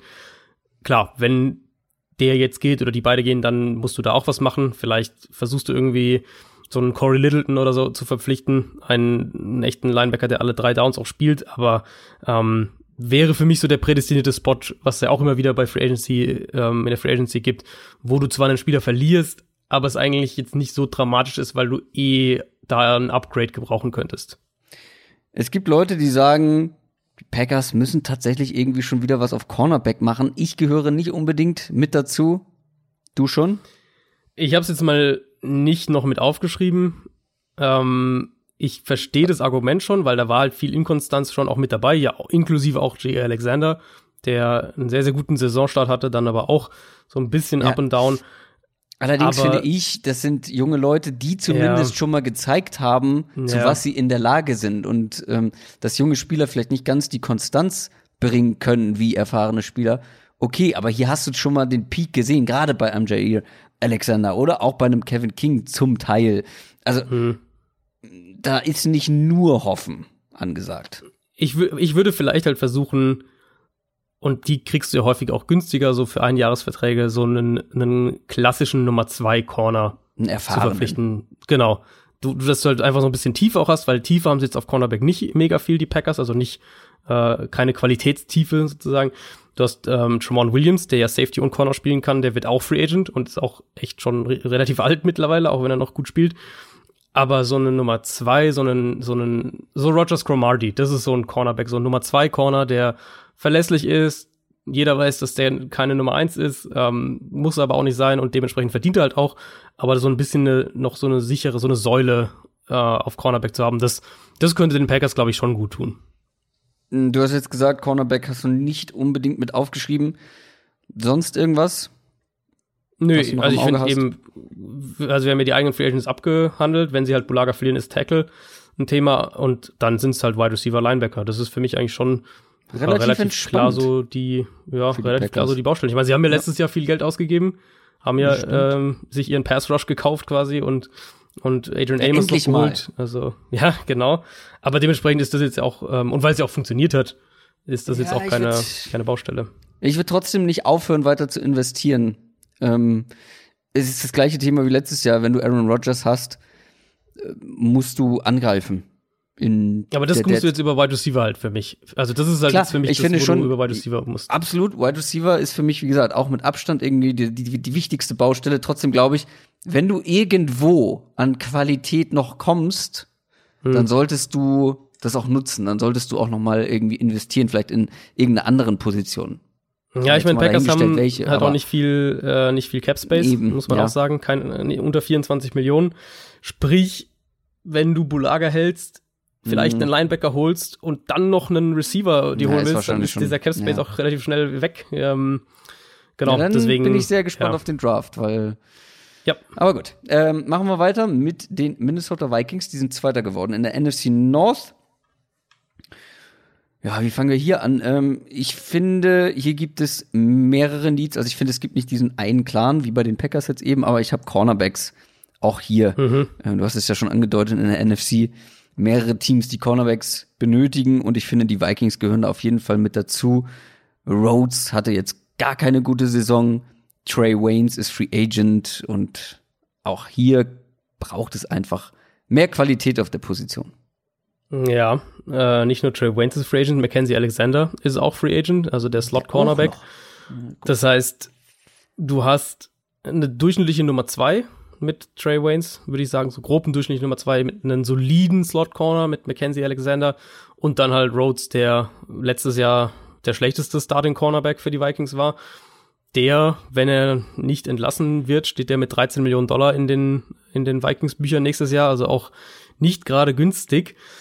Das heißt, wir haben also eine mögliche Situation, wo du zwei Cornerbacks bezahlen musst, wahrscheinlich teurer als dir lieb ist, weil sie halt jetzt auf den Markt kommen, wenn du sie beide halten willst und gleichzeitig vielleicht dein Nummer 1 Corner sogar entlässt oder auf jeden Fall versuchen wirst, ähm, das umzustrukturieren. Sprich, das hat echt Potenzial, richtig wackelig zu werden. Die Vikings haben eine gewisse Tiefe, noch wackeliger zu werden. Nee, das Ähm, Ding ist, das Ding ist bei den Vikings, die investieren ja eigentlich seit Jahren Ja. in Cornerbacks und du Ja. denkst, oder es war ja auch jahrelang keine Schwäche und jetzt hast du so lange investiert auch in junge also es wurde- Spieler. Es war so dieser klassische, was du halt bei Cornerbacks, bei Cornerbacks und Wide Receiver Cores häufiger hast. Dieser Trickle-Down-Effekt, wenn halt deine Nummer eins auf einmal einbricht und alles sich so ein bisschen, auf einmal wird deine Nummer eins angreifbar und dann, dann werden halt die, die Nummer zwei wird dann plötzlich auch angreifbarer, weil halt mehr Verantwortung auf sie rübergewälzt wird und so weiter und so fort. Ähm, Ja, aber ist, ganz äh, kurz, wenn ja. du das mal runterbrichst. Trey Waynes, First Round Pick 2015. Xavier Rhodes, First Round Pick 2013. Mike Hughes, First Round Pick 18. Ja. äh, und Alex, ähm, äh, na, Mackenzie Alexander, Mackenzie Alexander, Second Round zwei- Pick. Zweitrunden-Pick, ja. Also, da hat man schon enorm klar. viel Dra- Draftkapital reingesteckt in Aber ich meine, sie hatten ja auch über einen, einen Zeitraum echt eine gute Cornerback-Gruppe. Also das muss man ja schon auch sagen. Sie hatten ja echt für, für, Ja, für zwei, trotzdem, drei Jahre waren also- die ja sehr Klar. gut aufgestellt. Aber genau, jetzt bist du halt an diesem Punkt, wo du wahrscheinlich mindestens einen der beiden gehen lassen musst, Mackenzie Alexander, Trey Waynes, und dann halt überlegen musst, was du mit Xavier Rhodes machst. Weil, weil so kannst du halt nicht nochmal in die nächste Saison gehen. Und dann kommen wir bei den Vikings eben in die sehr prekäre Situation, dass die jetzt schon 11 Millionen Dollar über dem Cap sind. Ähm, sprich, im Moment haben die Vikings keinen Cap Space, sondern, sondern sind quasi schon in den Miesen. Ja. Klar, da wird sich noch viel verschieben und, und ähm, da werden noch Spieler gehen gelassen und so weiter. Aber ist jetzt nicht so, als könnten die wahnsinnig mit Geld um sich schmeißen. Und die haben ja halt noch andere Free Agents, also allen voran. Und das ist für mich eigentlich, eig- also ich finde halt Cornerback ist die wichtigere Position, aber, aber Anthony Harris, der Safety, wird, wird Free Agent, hat eine super Saison gespielt, war einer der besten Cover Safeties in der NFL.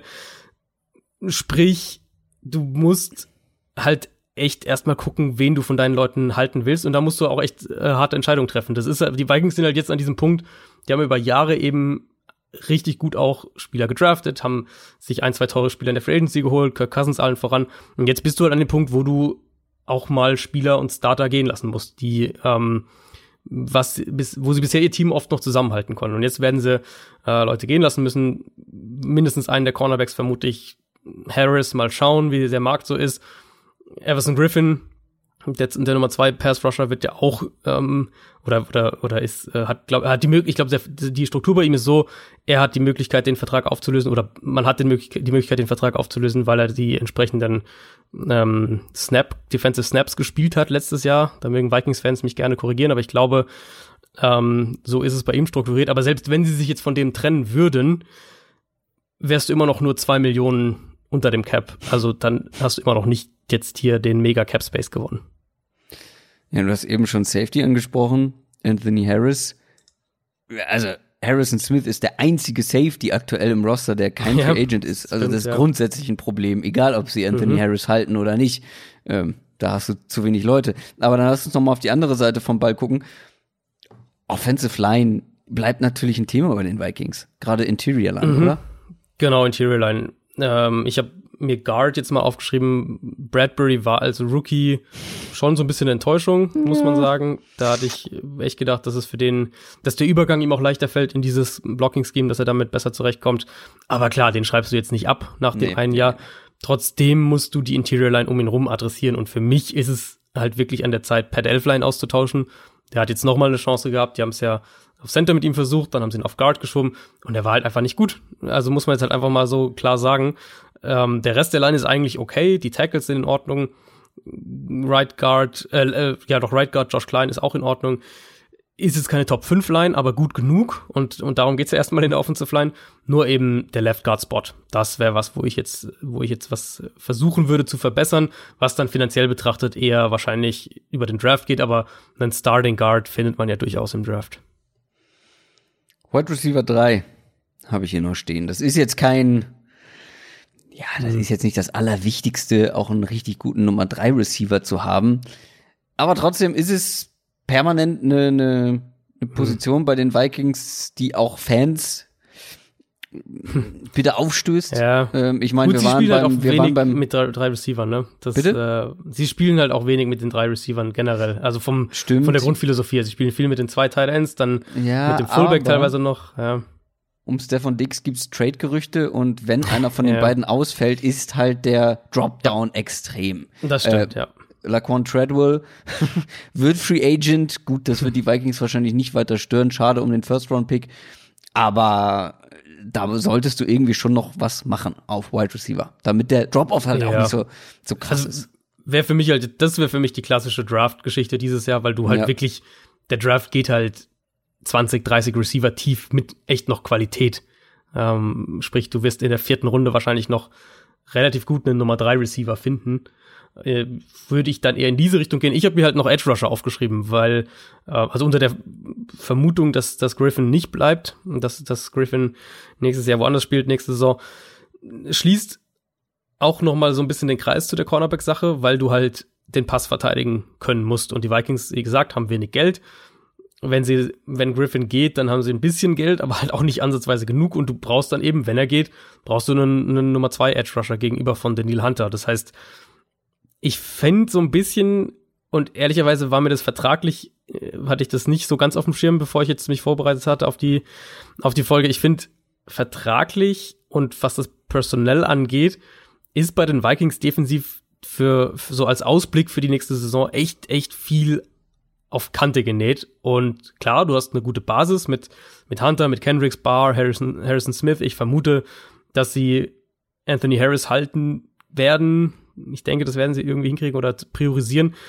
Aber wenn es halt blöd läuft, jetzt die nächsten Wochen, dann könnte die Defense da auch wirklich einen, einen ziemlichen Rückschritt haben, weil du dann im Endeffekt womöglich zu viel ersetzen musst und eben kein Geld hast, um das über die Free Agency zu machen.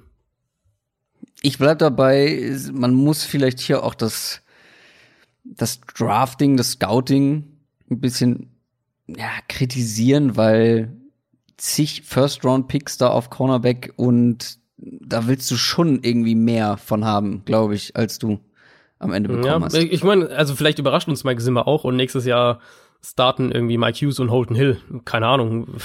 Man weiß nie so genau, was Mike Zimmer mit seinen Cornerbacks plant. Ähm, aber an sich hast du natürlich recht. Bei, bei so vielen Erst- und Zweitrunden-Picks in der Position würdest du dir mehr, mhm. mehr Stabilität irgendwie erhoffen. Das stimmt schon. Vor allem langfristiger. Mhm. Kommen wir zu den Chicago Bears da mag ich eigentlich das Grundgerüst tatsächlich. Mhm. Finde aber auf die Gefahr, dass ich mich wiederhole, dass Trubisky der entscheidende Klotz am Bein ist. So, ich habe das in der letzten Offseason schon gesagt, ähm, dass das meine meine Meinung ist gegenüber Trubisky und vor allem der ganzen dem ganzen Bears Roster. Deswegen habe ich auch tatsächlich als Team Need Nummer eins richtig sneaky Backup Quarterback. äh, Chase Daniel ist Free Agent mhm. und hier hat man jetzt die Chance, so ein bisschen Tannehill-Style bei den Titans mhm. zu fahren, so mm, jemanden zu holen, wo du weißt, du kriegst eine gewisse Baseline. Wer weiß, wie hoch das Ceiling ist, aber du kriegst eine Baseline zum einen, um Trubisky Druck zu machen und zum anderen, wenn Trubisky dann auch mit Druck im Nacken nicht besser wird oder konstanter vor allem wird, kannst du den vielleicht reinschmeißen. Und wenn natürlich alles dann so läuft, wie man sich das erhofft, wie bei den Titans vielleicht. Ja. Äh, ich habe nicht mal Backup Quarterback, ich habe Quarterback als mein Nummer 1 Need hingeschrieben. Und ich war schon, ich war schon, ähm, ja, ich sneak das irgendwie auf meinen Platz 1. Ja, also das Ding, ich habe extra wirklich auch nochmal für diese Folge meine Notizen für die Division Preview Folge aus dem Sommer äh, mir rausgeholt und, und, und geschaut, was ich da geschrieben hatte. Und wörtlich habe ich mir notiert gehabt für die, für die Division Folge für Chicago, dass es einfach eine massive Projection ist, dass Leute davon ausgehen, ähm, Trubisky würde einfach diesen nächsten Schritt jetzt machen, den er halt in meinen Augen, wie gesagt, vor der vergangenen Saison machen muss, um ein Starting Quarterback zu werden, ein veritabler Starting Quarterback zu werden. Und ich will auch jetzt gar nicht so wahnsinnig viel über Trubisky sprechen, weil ich glaube, jeder, der den Podcast regelmäßig hört oder auch meine Sachen liest, der kennt meine Meinung zu Trubisky oder unsere Meinung auch zu Trubisky. Da sind wir ja auf einer, auf einer Linie. Ähm, aber glaube, du bist noch ein gutes Stück negativ. Also ich, ich bin noch ein ich, war, ich weiß. Ja. Ich weiß, dass wir vor letzter Saison noch ein bisschen unterschiedlich waren, weil ich halt so die mhm. die Inkonstanz vor allem herausgestellt habe. Ähm, nicht gesagt hat, er ist grundsätzlich ja. schlecht, aber er muss konstanter werden, weil dass er äh, richtig gute Spiele drauf hat, gute Würfe drauf hat, das hat er gezeigt. Ähm, aber jetzt zurück zum Thema. Ähm, nach dieser Saison bin ich halt auch etwas zurückhaltender ja. geworden. Ich, ich weiß weil noch, ich er halt weiß wieder, die, die, wieder nicht mehr Konstanz gezeigt hat. Ja, ich weiß auch noch, wie die Diskussion war, weil ich hätte äh, gesagt, er muss einen, für mich muss er halt einen, einen echt großen Schritt machen, den ja. ich halt nicht sehe. Und du hattest gesagt, du glaubst halt nicht, dass der Schritt so groß ist für ihn quasi. Mhm. Aber die Realität ist ja, er hat nicht nur einen kleinen Schritt nach vorne oder sowas gemacht, sondern er hat sich ja, halt ja. eher zurückentwickelt so. Mhm. Und, und also zumindest die ersten beiden Saisondrittel hat er, ähm, hat er schlechter gespielt als das Jahr davor.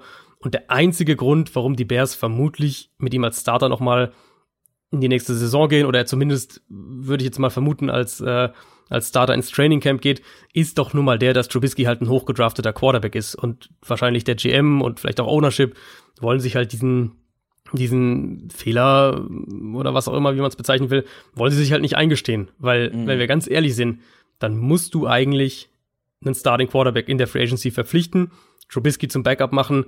Das wäre der Weg, um, um deine Erfolgschancen mit diesem Kader jetzt zu maximieren. Und vor allem, es gibt ja die Kandidaten. Also Andy Dalton wäre für mich ein klares Upgrade. Du könntest versuchen, Cam Newton zu bekommen. Teddy Bridgewater wäre für mich ein klares Upgrade. Und selbst so ein Szenario wie das, was du gerade beschrieben hast, ironischerweise ja sogar mit vielleicht Marcus Mariota als Edel-Backup da irgendwie, ähm, dass du zumindest eine Alternative Edel, hast. Edel-Backup, so. ah, da tue ich mich schwer, das mit Marcus Mariota in einen Satz zu packen, aber. Na naja, gut, gut, wenn du als Backup wäre schon einer der besten Backups der Liga. Ja, okay. So, also ja. im Vergleich. Ähm, und also damit fängt aber halt alles in Chicago an, was du auf der Position machst, weil wenn die jetzt einfach irgendwie Chase Daniel zurückholen oder irgendwie sonst einen klaren Backup da hinter Trubisky setzen, nee, eben, dann ja, erwarte nee. ich nicht mehr als das, was die letzte Saison hatten. Ich sag mal so, ein Gardner Minshew wäre schon lange gebencht worden. Das ist richtig, ja. Aber du hast gerade gesagt, sie müssen es machen. Ich finde, sie müssen es vor allem machen, weil das restliche Team halt echt nicht übel ist eigentlich. Also mhm. mir ist es schwer gefallen, dann so wirklich eklatante Teamneeds irgendwie herauszufiltern hat mich jetzt nichts angesprungen, außer vielleicht Linebacker, wo man halt mehrere Free Agents hat, mit einem mhm. äh, Tre Tre oh Gott, oh Gott, Trevathan und einem mhm. Kwiatkowski, die mhm. beide ja gute Linebacker sind. Aber wenn man ja, jetzt beide verliert, ähm, werden sich wahrscheinlich entscheiden müssen und ich ja. vermute, dass sie eher Trevathan gehen lassen, wäre jetzt so meine Vermutung. Aber Chicago muss man natürlich auch erwähnen an der Stelle. Ähm, ganz, ganz wenig Cap Space erstmal nur, bevor die anfangen, da ja. vermutlich auch Sachen umzustrukturieren oder was und, und, und vielleicht auch Leute entlassen, aber erstmal mit am wenigsten Cap Space in der NFL für die, für die kommende, ähm, also für die Offseason jetzt. Und was ich mir noch aufgeschrieben habe, und ich glaube, das ist schon ein Thema, äh, ist die Offensive Line. Also mhm. Kyle Long ist weg, Ted Larson wird Free Agent, Richard Coward, der, der dann auf Guard äh, als Starter gespielt hat, der wird Restricted Free Agent. Das heißt, wir reden mal mindestens von, von Kadertiefe, aber für mich geht's ehrlicherweise auch darüber hinaus, weil die Bears haben in der Offensive Line einen Rückschritt gemacht im Vergleich zur 2018er Saison und das war auch ein Mitgrund dafür, dass die Offense solche Probleme hatte. Ich würde mal sagen, James Daniels, äh, hat ja die Saison auf, auf Center begonnen, ist dann auf Guard gegangen. äh, Cody Whitehair, der wurde von Guard of Center gezogen. Charles Leno, Left Tackle, Bobby Massey, Right Tackle. Das sind so die vier Spots, die vermute ich mal fix sind. Und dann brauchst du aber einen, einen Starting Right Guard. Und in meinen Augen hätte ich jetzt nicht das beste Gefühl, wenn Rashad Coward das wird. Und selbst wenn du den jetzt hältst als Restricted Free Agent, dann brauchst du mindestens mal Kadertiefe dahinter, weil da hast, haben sie im Moment fast, fast gar nichts. Mhm. Ich mag den Roster trotzdem eigentlich insgesamt noch ganz gerne, aber Klotz am Bein. Das ist ein ja, Thema. Ja. Gut, und wenn sie halt von, von eigenen Free Agents spricht, Safety kann man noch erwähnen. Haha, Clinton Dix wird Free Agent. Das heißt, so der zweite ja. Safety-Spot ähm, könnte noch ein Thema werden. Aber nee, stimmt schon. Das ist an sich ein relativ kompletter Kader mit halt der Frage, was machen sie auf Quarterback? Und das wird in Chicago alles bestimmen. Ganz ja, klar. Genau. Und damit kommen wir zu den Detroit Lions, die schon vorhin in den News-Thema waren. Und ich, ich habe es ja schon angedeutet. Also ich weiß nicht, geht nur mir das so oder also ich halte das Team für deutlich besser als 3, 12 mhm. und 1. Das war mhm. der Rekord letztes Jahr. Damit sind sie letzter geworden in der Division. Ja, das ist nicht gut. Aber ich glaube, ich schätze dieses Team besser ein, als sie das selbst tun. Und dann hm. kommt ja noch das hinzu, was wir vorhin angesprochen haben mit, ja, die Ownerin will Playoffs sehen und das Team macht Sachen, die halt eher in Richtung Umbruch oder auf einen Umbruch irgendwie ja hindeuten. Ja. Dann gibt's auch noch immer wieder diese Trade-Gerüchte um Matthew Stafford. Ähm, wobei also man da sagen muss, da, das, das, wird wahrscheinlich nicht passieren, weil der, der Dead Cap, äh, also sie würden ja irgendwie, glaube ich. Der Dead Cap wären über 30 Millionen. Ja, ja, das. Ähm, also das, das halte ich für ein ganz, ganz wildes Gerücht. Das kam auch irgendwie von so einem lokalen Reporter, wo dann im Nachhinein berichtet wurde, dass der eigentlich jetzt gar nicht so direkt, also das ist keiner, der jetzt bei jedem, bei jedem Training und bei jeder Pressekonferenz irgendwie da vor Ort wäre. Also woher der diese Info hat und wie das zustande kam, ist, äh, ja, also, ist schwer nachzuvollziehen. Ich, also mich würde das absolut schocken, wenn, wenn die Stafford traden würden und ich kann es mir das wirklich macht halt vorstellen. überhaupt keinen Sinn, weil ich bin der nee. Meinung, also wenn du ein paar gute Verpflichtungen tätigst oder im Draft was draus machst und vor allem zum mhm. Beispiel runtertradest, wo sind es jetzt drei, ne? Mhm ähm, wenn du diesen Nummer 3 Pick, der, ich glaube, also kommt ein bisschen drauf an, was die Redskins machen an zwei, aber der könnte unglaublich viel wert sein, dieser Nummer 3 Pick. Ja. Und du brauchst nicht zwingend diese Nummer 3 Pick, trade vielleicht ein paar Plätze runter und hol dir richtig Draftkapital, weil ich finde, wenn du diesem Team in manchen Spots noch mehr Qualität gibst, vor allem dann vielleicht mhm. auch in der Breite, ich, ich, finde, das ist kein schlechtes Team, gerade wenn du dir die Offense nee, anguckst. Nee. Ähm, also du hast vor allem zwei Dinge, die viele Teams gerne hätten, nämlich einen Top 15 Quarterback und eine okay O-Line zumindest. Wo es natürlich dann irgendwie seltsam wird, wenn du dann sagst, okay, wir wollen unseren besten oder einen der besten Defense-Spieler traden. Und wenn du Slay tradest, dann ist natürlich Cornerback automatisch ein Thema. Mhm. Ja, ich würde sogar noch weitergehen. Also ich bin, ich würde sogar sagen, du hast einen Top 10 Quarterback und du hast Nee, du weißt ein, ja, ich bin dann immer ein bisschen vorsichtiger. Du bist immer ein bisschen vorsichtiger, ja. Äh, aber du hast auch ein Top 10, Top 12 Wide Receiver Duo, würde ich ja. behaupten. Kenny ja. Golladay, Marvin Jones. Ähm, mhm. Also ja, die, die, die Grundlagen sind eigentlich da, klar. Du willst natürlich Bilanz auch noch sagen, Jahr, dass du natürlich einen richtig starken Running Back hast. Das ist natürlich auch richtig. Ähm, Bo Scarborough ist ja auch noch.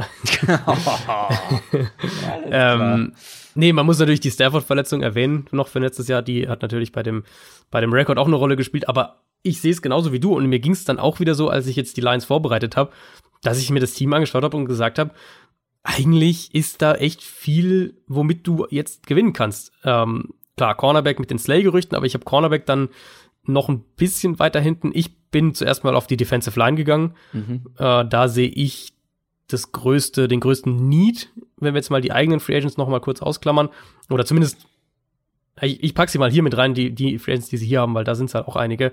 Also erstmal Edge Rusher, Trey Flowers, der war gut, aber der alleine kann den Pass Rush jetzt auch nicht retten. Uh, Devon Kennard und Romeo Okwara sind gute Rotationsrusher, aber ich würde versuchen, da so eine richtige Nummer zwei zu finden für den Edge Rush. So ein Marcus Golden zum Beispiel, so ein Typ. Das wäre was, was ich, was ich da in Angriff nehmen würde. Und dann halt die Defensive Line könnte wirklich ein Thema werden. Damon Harrison überlegt ja, seine Karriere zu beenden. Ashawn Robinson wird Free Agent, Mike Daniels wird Free Agent. Da sind Interior Defensive Line könnte halt wirklich ein, ein größeres Problem werden, wo du vielleicht deine drei besten Leute potenziell verlierst. Also Defensive Line, Pass Rush ist so mein, mein Nummer eins Thema für Detroit. Wenn wir mal die einen eigenen Free Agent, den ich ganz wichtig finde, noch ausklammern. Ähm, wie stehst du zum Thema Linebacker? Habe ich bei mir auch noch mitstehen. Ist mein zweiter, ist mein zweiter Need. Ja, weil da ist mir keiner so richtig positiv aufgefallen. Vor allem ja. in Coverage, glaube ich, wenn ich das richtig in Erinnerung mhm. habe, ist es echt ein Thema bei den Lions. Ja, und auch da wieder so eine Situation, wo sie ja echt Ressourcen reingesteckt haben. Gerard Davis ist ein Erstrunden-Pick gewesen. 2017 Jelani Tawai war der Hawaii-Linebacker letztes Jahr, wo wir uns alle so ein bisschen gefragt haben, wo kommt der her? Ähm, habe ich, hatte ich also viel, viel später hatte ich überhaupt nicht für Tag zwei im Draft, überhaupt nicht auf dem Zettel. Ich war äh, völlig perplex erstmal, als sie den gedraftet haben. Coverage auf jeden Fall, also so dieses Thema, du brauchst halt eigentlich moderne Linebacker in Anführungszeichen für diese, für die Defense, die fehlen. Ähm, ich würde definitiv noch Right Guard erwähnen, weil da haben sie halt mit, mit äh, Graham Glasgow einen, finde ich, eigentlich ihren wichtigsten eigenen Free Agent. Das ist ein sehr, sehr guter Interior Offensive Lineman, der Guard und Center spielen kann. Wurde ja dann letztes Jahr auf Guard geschoben, damit Frank Ragnow Center spielen kann. Und den würde ich auf jeden Fall versuchen zu halten. Das wäre von den eigenen Free Agents meine erste, ähm, erste Priorität. Und dann reden wir noch über, über Danny Amendola oder generell Slot Receiver. So, das wäre dann noch so ein Thema für die Offense. Aber Graham Glasgow zu halten, wäre das, was ich aus Lions Sicht jetzt über die nächsten zwei, drei Wochen als erstes in Angriff nehmen würde. Ich bin sehr gespannt, wo die Reise hingeht für die Lions. Und vor allem, wenn wir jetzt nach der Offseason sagen, ja, die haben einen guten Job gemacht und wenn dann nichts bei rumkommt, also ja, dann sind sie weg alle. Das, das ist, äh, glaube ich, steht aus. Also wenn sie jetzt, wenn die jetzt nicht irgendwie völlig den Ausverkauf starten, sondern eigentlich gut. Was ich nicht nachvollziehen könnte, um das nochmal nee, zu unterstreichen. Nee, äh, ja. Äh, und selbst, also sagen wir jetzt mal selbst, sie traden Darius Slay klar, Cornerback ist dann Need, aber dann würde ich vermuten, dass die einfach an drei Jeffrey Okuda draften, der der klare Nummer eins Cornerback in diesem Draft ist. Und dann vielleicht versuchen halt noch irgendwie sich einen Nummer zwei oder Tiefe noch irgendwie zu holen, aber dann hättest du ein junges Cornerback-Core, was immer mit Risiko einhergeht, gerade ja auch in der Defense, die, die einiges von den Cornerbacks verlangt, aber dann hättest du halt theoretisch den besten Cornerback, das beste Cornerback-Prospect dieses Jahr im Draft, ähm, Justin Coleman, der ein guter Slot-Cornerback ist und als Nummer zwei dann vielleicht Amani Oruwari, der ja auch ein eigentlich ganz ja. gutes Prospect war und, und, und letztes Jahr auch ein so okay war. Ähm, mhm. Aber klar, da wäre dann jede Menge Risiko dabei, wenn du den Weg äh, wählst. Den mochte ich vom letzten Draft. Ja, ich weiß, ich weiß. Mhm. Ein spannender Typ. Damit hätten wir die Division auch abgeschlossen und kommen zur NFC South und fangen mit den Saints an. Auch die waren bereits Thema in den News, denn klar, Quarterback wäre ein extremer Need gewesen, wenn Drew hm. Brees nicht gesagt hätte, komm, ich mach noch mal weiter. Deswegen kommen wir zu einem anderen Need und für mich ganz weit oben steht, ja, man hat Michael Thomas, aber Wide Receiver ist für mich ein großes Thema, weil man braucht einfach endlich mal eine zuverlässige mhm. Nummer zwei in dieser Offense und es sollte nicht Elvin Kamara sein. Ja, ich meine, letztes Jahr war es dann teilweise Jared Cook. Okay, sollte er auch nicht. Sein. Aber genau, eigentlich einen verlässlichen Nummer zwei Outside Receiver ist genau. bei mir auch steht ziemlich weit oben. Die brauchen da eine Option, um um auch Breeze zu helfen. Ähm, nicht ganz oben. Ich finde, du kannst Cornerback noch höher setzen. Ehrlicherweise. Ist bei mir auf zwei.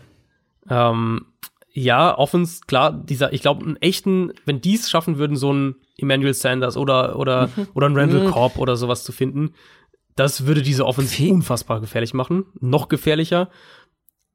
Aber die Offense ist halt schon auch so ziemlich gefährlich. Und du hast jetzt Secondary sehe ich du halt hast jetzt ausgerechnet zwei, wenn ich dich da kurz unterbrechen darf, zwei ja. Wide Receiver genannt, die eher so in der Mitte des Feldes Schaden anrichten, wie Michael Thomas. Ich wäre jetzt eher auf so einen etwas auf einen richtigen Outside Receiver. auf einen richtigen Outside Receiver gegangen, der mehr Dominanz mhm. ausstrahlt als ja. ein Ted Ginn ja. und Traycon Smith. Also ich würde was richtig ist, ich würde jetzt keinen reinen Slot Receiver holen, ähm, aber die Saints Offense generell funktioniert halt in der Mitte des Feldes und Breeze funktioniert halt in der Mitte des Feldes. Das, das ist halt sein Spiel. Deswegen fände ich so zum Beispiel so ein Emmanuel Sanders, der Ja. zwar auch primär in der Mitte stattfindet, aber jetzt ja nicht nur in der Kurzdistanz. Das fände ich eigentlich für die Saints eine sehr, sehr attraktive Option, wenn sie, wenn sie äh, es schaffen, das, das Cap-technisch irgendwie hinzubekommen, weil das Aber da muss dann, äh, ja. wenn das die Gi Giants so machen, dann kritisieren wir sie dafür, dass sie die Mitte des Feldes so überlagern und einem Saquon Barkley zum Beispiel nur volle Boxen für volle Boxen da irgendwie sorgen, weil alle ihre Waffen in der Mitte des Feldes unterwegs sind. Ja gut, aber der Punkt ist ja mit Sanders und Thomas, dass die ja alles können. Also Thomas, klar, der Schon, spielt ja, klar. viel im Slot, aber der spielt zwei Drittel seiner Snaps outside. Also du, du, du kannst ja mit denen, mit Thomas und, und äh, zum Beispiel Sanders kannst du ja alles machen an sich. Das stimmt schon. Ja. Also vom Gefühl die, her. die Giants ich, haben halt, mir- die Giants hatten halt nur Slot-Receiver irgendwie sich geholt. Das war ja so ein Das bisschen das stimmt. Ding. Die hat, also wirkliche Slot-Receiver. Das stimmt. Mir würde Michael Thomas, Jared Cook und Alvin Kamara eigentlich so für diesen Teil des Feldes reichen. Ich, wie gesagt, ich hätte Also du würdest eher so einen Robbie wär- Anderson versuchen ja, oder sowas. Ja. Naja. Dann mag man vielleicht Ja. wieder gegen argumentieren, ja, wie groß ist der Unterschied zwischen einem Ted Ginn und Robbie Anderson? Ich finde schon, Mhm. dass es einen Qualitätsunterschied gibt, auf jeden Fall. Wie groß ist. Individuell Mhm. definitiv, ja. Die Frage ist halt, ob es für die Rolle eine, ähm, eine Bedeutung, für die Rolle dieser Offense eine Bedeutung hätte, ob es da Ja. so einen großen Unterschied machen würde. Aber Cornerback habe ich auf zwei, du auf eins. Lattimore hatte jetzt nicht die stärkste Saison seiner Karriere, die, muss man sagen, noch recht kurz ist, aber Eli Apple und PJ Williams sind beides Free Agents. Mhm. Die Stammhörer dieses Podcasts wissen, ich bin von beiden kein großer Fan, vor allem nicht von PJ Williams. Also Cornerback ist auf jeden Fall natürlich ein Thema. Und da waren jetzt ja auch beide letztes Jahr nicht sonderlich gut. Dann musst du dich entscheiden, ob, ob äh, müssen dich entscheiden, ob sie Janoris Jenkins halten wollen. Der hätte einen Cap von über auch 11 mit Millionen Dollar. Ja. Genau, also potenziell gehen drei Cornerbacks und du hast halt dann Marcus Williams, äh, äh, Marshall Lattimore und und Patrick Robinson, falls der noch irgendwie da eine Rolle hat, aber dann wäre es schon ein riesiger Need und also wie du sagst, du bist kein Fan von denen. Ich würde auch dafür argumentieren, dass du, dass man sich da definitiv Upgrades holen kann. Von dem her wäre das für mich der Need potenziell noch größer als eben Wide Receiver, weil's, weil du vielleicht noch mehr, ähm, noch mehr dringende Starter-Needs hast im Vergleich zu, ja, zu Wide Receiver. Ja, ja, kann man auf jeden Fall. Es ist die Frage, was sie halt selber machen wollen, ne? Das ist die erste Frage, ob sie, wenn sie jetzt sagen, sie halten Eli Apple und äh, holen irgendwie sich noch einen, einen Zweitrunden- oder Drittrunden-Corner im Draft, dann sagt man wahrscheinlich auch, ja, passt Mhm. so. Ja. Ähm, könnte man halt so eher noch lösen mit eigenen Free Agents, aber ich glaube halt eben auch, dass sie sich da noch verbessern könnten. Hast du sonst noch irgendwelche andere Punkte? Also ein Von Bell, der Safety, wird zwar auch Free Agent, da hätte man Mhm. aber auch mit Chauncey Gardner Johnson Ja. vielleicht einen, der diese Rolle früher oder Ja. später, also wahrscheinlich dann jetzt früher, wenn man sich von von Von Bell trennt, ähm, dass er die übernehmen kann. Hm, Hast du sonst irgendwo noch Lücken Ja, ausgemacht? Left Guard wäre noch mein, mein Punkt. Also die O-Line an sich ist ja super. Mit den beiden Tackles äh, habe ich ja mehrfach auch gesagt in der Saison. Für mich das beste Tackle-Duo in der Liga. Eric McCoy auf Center hat eine super äh, Rookie-Saison gespielt. Larry Warford, Right Guard, ist okay. Aber Andrew Speed wird Free Agent und hat auch wenig Argumente für sich gesammelt, dass man den halten sollte. Da reden wir halt dann potenziell von einem neuen Starting Left Guard, aber der könnte auch über den Draft kommen. Also alles, das trifft ja eigentlich auf, also, oder auf viele der Needs jetzt zu, ähm, die sind ja nicht nur auf die Free Agency beschränkt, sondern kann Mhm. ja auch im Draft, im Draft darf man ja auch Baustellen schließen. Ist es so? Das ist so. Das könnten die Falcons vielleicht auch tun. Und bei den Falcons, finde ich, ist in Sachen Need die Sache klar. Ähnlich wie bei den Giants, finde ich. Äh, Und zwar Defense. Also Defense Mhm. all over. Du brauchst, wenn ich das mal zusammenfasse, was ich hier alles äh, aufgeschrieben habe an Positionen, also du brauchst mehr als einen guten Linebacker. Du brauchst mehr als einen okayen Cornerback. Du brauchst mehr als so ein paar Nummer zwei, Nummer drei Edge Rusher. Und das ist schon viel, wenn du, wenn du eine Defense irgendwie verbessern willst, was du da alles Ja. brauchst bei den Falcons. Edge Rusher habe ich mir ganz oben aufgeschrieben. Mhm. Da wir hatten ja die News, dass, dass die Vic Beasley nicht halten werden vor, vor zwei, drei Wochen. Das heißt, der ist definitiv weg. Adrian Claiborne wird Free Agent. Und Mhm. dann hast du schon mal zwei deiner letztjährigen Top 3 Edge-Verteidiger, die ähm, vermutlich weg sein werden. Ja, und Adrian Claiborne war jetzt nicht die absolute Dominanz. Nee. Also. Und Beasley ja auch nicht. Also da ja. reden wir ja auch von Spielern, die, die also selbst mit den beiden der Pass Rush ja, oder der Edge Rush ja oft problematisch war. Ja. Sprich, Atlanta muss da dringend was machen. Aber auch die Falcons, jetzt kein Team, das wahnsinnig viel Cap Space hat. Das heißt, wir reden da vielleicht so von, von so Geschichten wie Prove It Deals, Siggy Answer, äh, Marcus Golden vielleicht auch, äh, Bud Dupree, so diese Richtung, so zweites Regal halt. Und dann eben, und das, wenn du dir jetzt Mock Draft anschaust, ich glaube, 90 Prozent haben die Falcons in der ersten Runde mit einem Edge Rusher. Hm. Also das ist schon auch gut vorstellbar, dass es eben so in diese Richtung geht. Du holst den Nummer zwei im, in der Free Agency und hoffst, dass du im Draft in der ersten Runde deine künftige Nummer eins irgendwie findest und dann zusammen mit, mit Tag McKinley so, ein, so, ein, so eine Dreier-Rotation hast. Aber Edge Rusher, Pass Rush generell ist halt, du hast halt Grady Jarrett und sonst nix. Genau. Und auf Linebacker kannst du sagen, du hast, du hast Jones und sonst nichts. Also auch ja. da, da gibt's Probleme. Und auf Cornerback kannst du sagen, du hast Desmond Trufant und so, sonst nichts. Und Desmond Trufant, da warst du ja auch kein großer Fan von, ne? Oh, ich finde den eigentlich okay als Nummer 1 Corner. Ähm, ja, okay, habe ich hier auch äh, stehen. Ja, also, okay, ja, genau. Es, aber du brauchst halt mehr. Nummer 1 Corner, aber genau, du brauchst halt mehr. Und auch da ist wieder so ein Team, wo man schauen muss, wie sich die jungen Spieler entwickeln. Zaya Oliver, solche Spieler, wie sich die, ähm, ob ein Kendall Sheffield sich noch irgendwie zu einem zu einem Starter entwickelt. Also da sind es einige junge Spieler, wo man wieder gucken kann, aber ich sehe die Falcons als so ein Kandidaten, äh, auch eben im Zusammenhang mit dem, mit dem Cap Space, wo du sagst, okay, du holst dir oder versuchst dir in der Free Agency Nummer zwei Pass Rusher zu holen, Nummer zwei soliden Nummer zwei Cornerback zu holen und dann gehst du im Draft auf die Spieler, die dann hoffentlich in der, ähm, also nach der kommenden Saison diese Spots wieder übernehmen von diesen Übergangs Nummer zwei Lösungen, die du dir jetzt in der Free Agency geholt hast. Und offensiv habe ich die Offensive Line stehen, aber auch hier ist das Ding, du hast letztes Jahr zwei Leute in der ersten Runde gedraftet. Hm. Ja, die, die kannst du jetzt noch nicht abschreiben, aber vielleicht Offensive Line immer noch irgendwie ein Thema bei den Falcons? Ich, also man, ja, Tiefe kann man immer argumentieren. Ich würde jetzt Caleb McGarry mal noch ein bisschen Zeit geben. Und Vielleicht Chris Lindstrom war ja gar nicht so schlecht, oder? Genau, Chris Lindstrom, der, der, der dürfte, glaube ich, sicher als Starter auf ja. Guard Spieler, da, da habe ich eigentlich relativ wenig Zweifel. Ähm, McGarry mal noch eine Saison geben.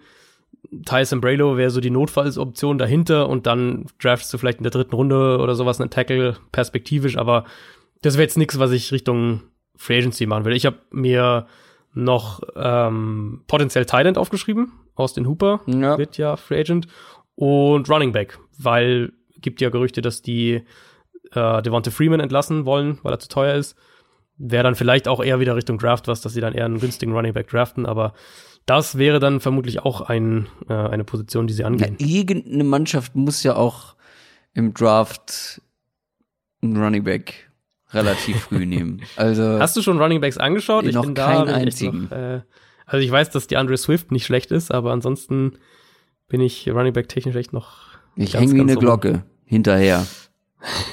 mhm. Bei den, bei den beim Draft, bei Spieler angucken. Ähm, Falcons, sonst irgendwas? Das wär's von mir. Nö, ist ja immer noch ein, ein Team, wo du mit zwei, drei Schrauben ja. halt, glaube ich, einen ziemlich guten Kader hättest. Ja, mit einer ja, Schraube die Schrauben sind halt eigentlich die gleichen. Das wäre ja, so eine Schraube, gut, die ich drehen würde. Frage. Aber gut, das ist ein anderes Thema. Äh, Offensive Coordinator auch, aber Team Need, Head Coach.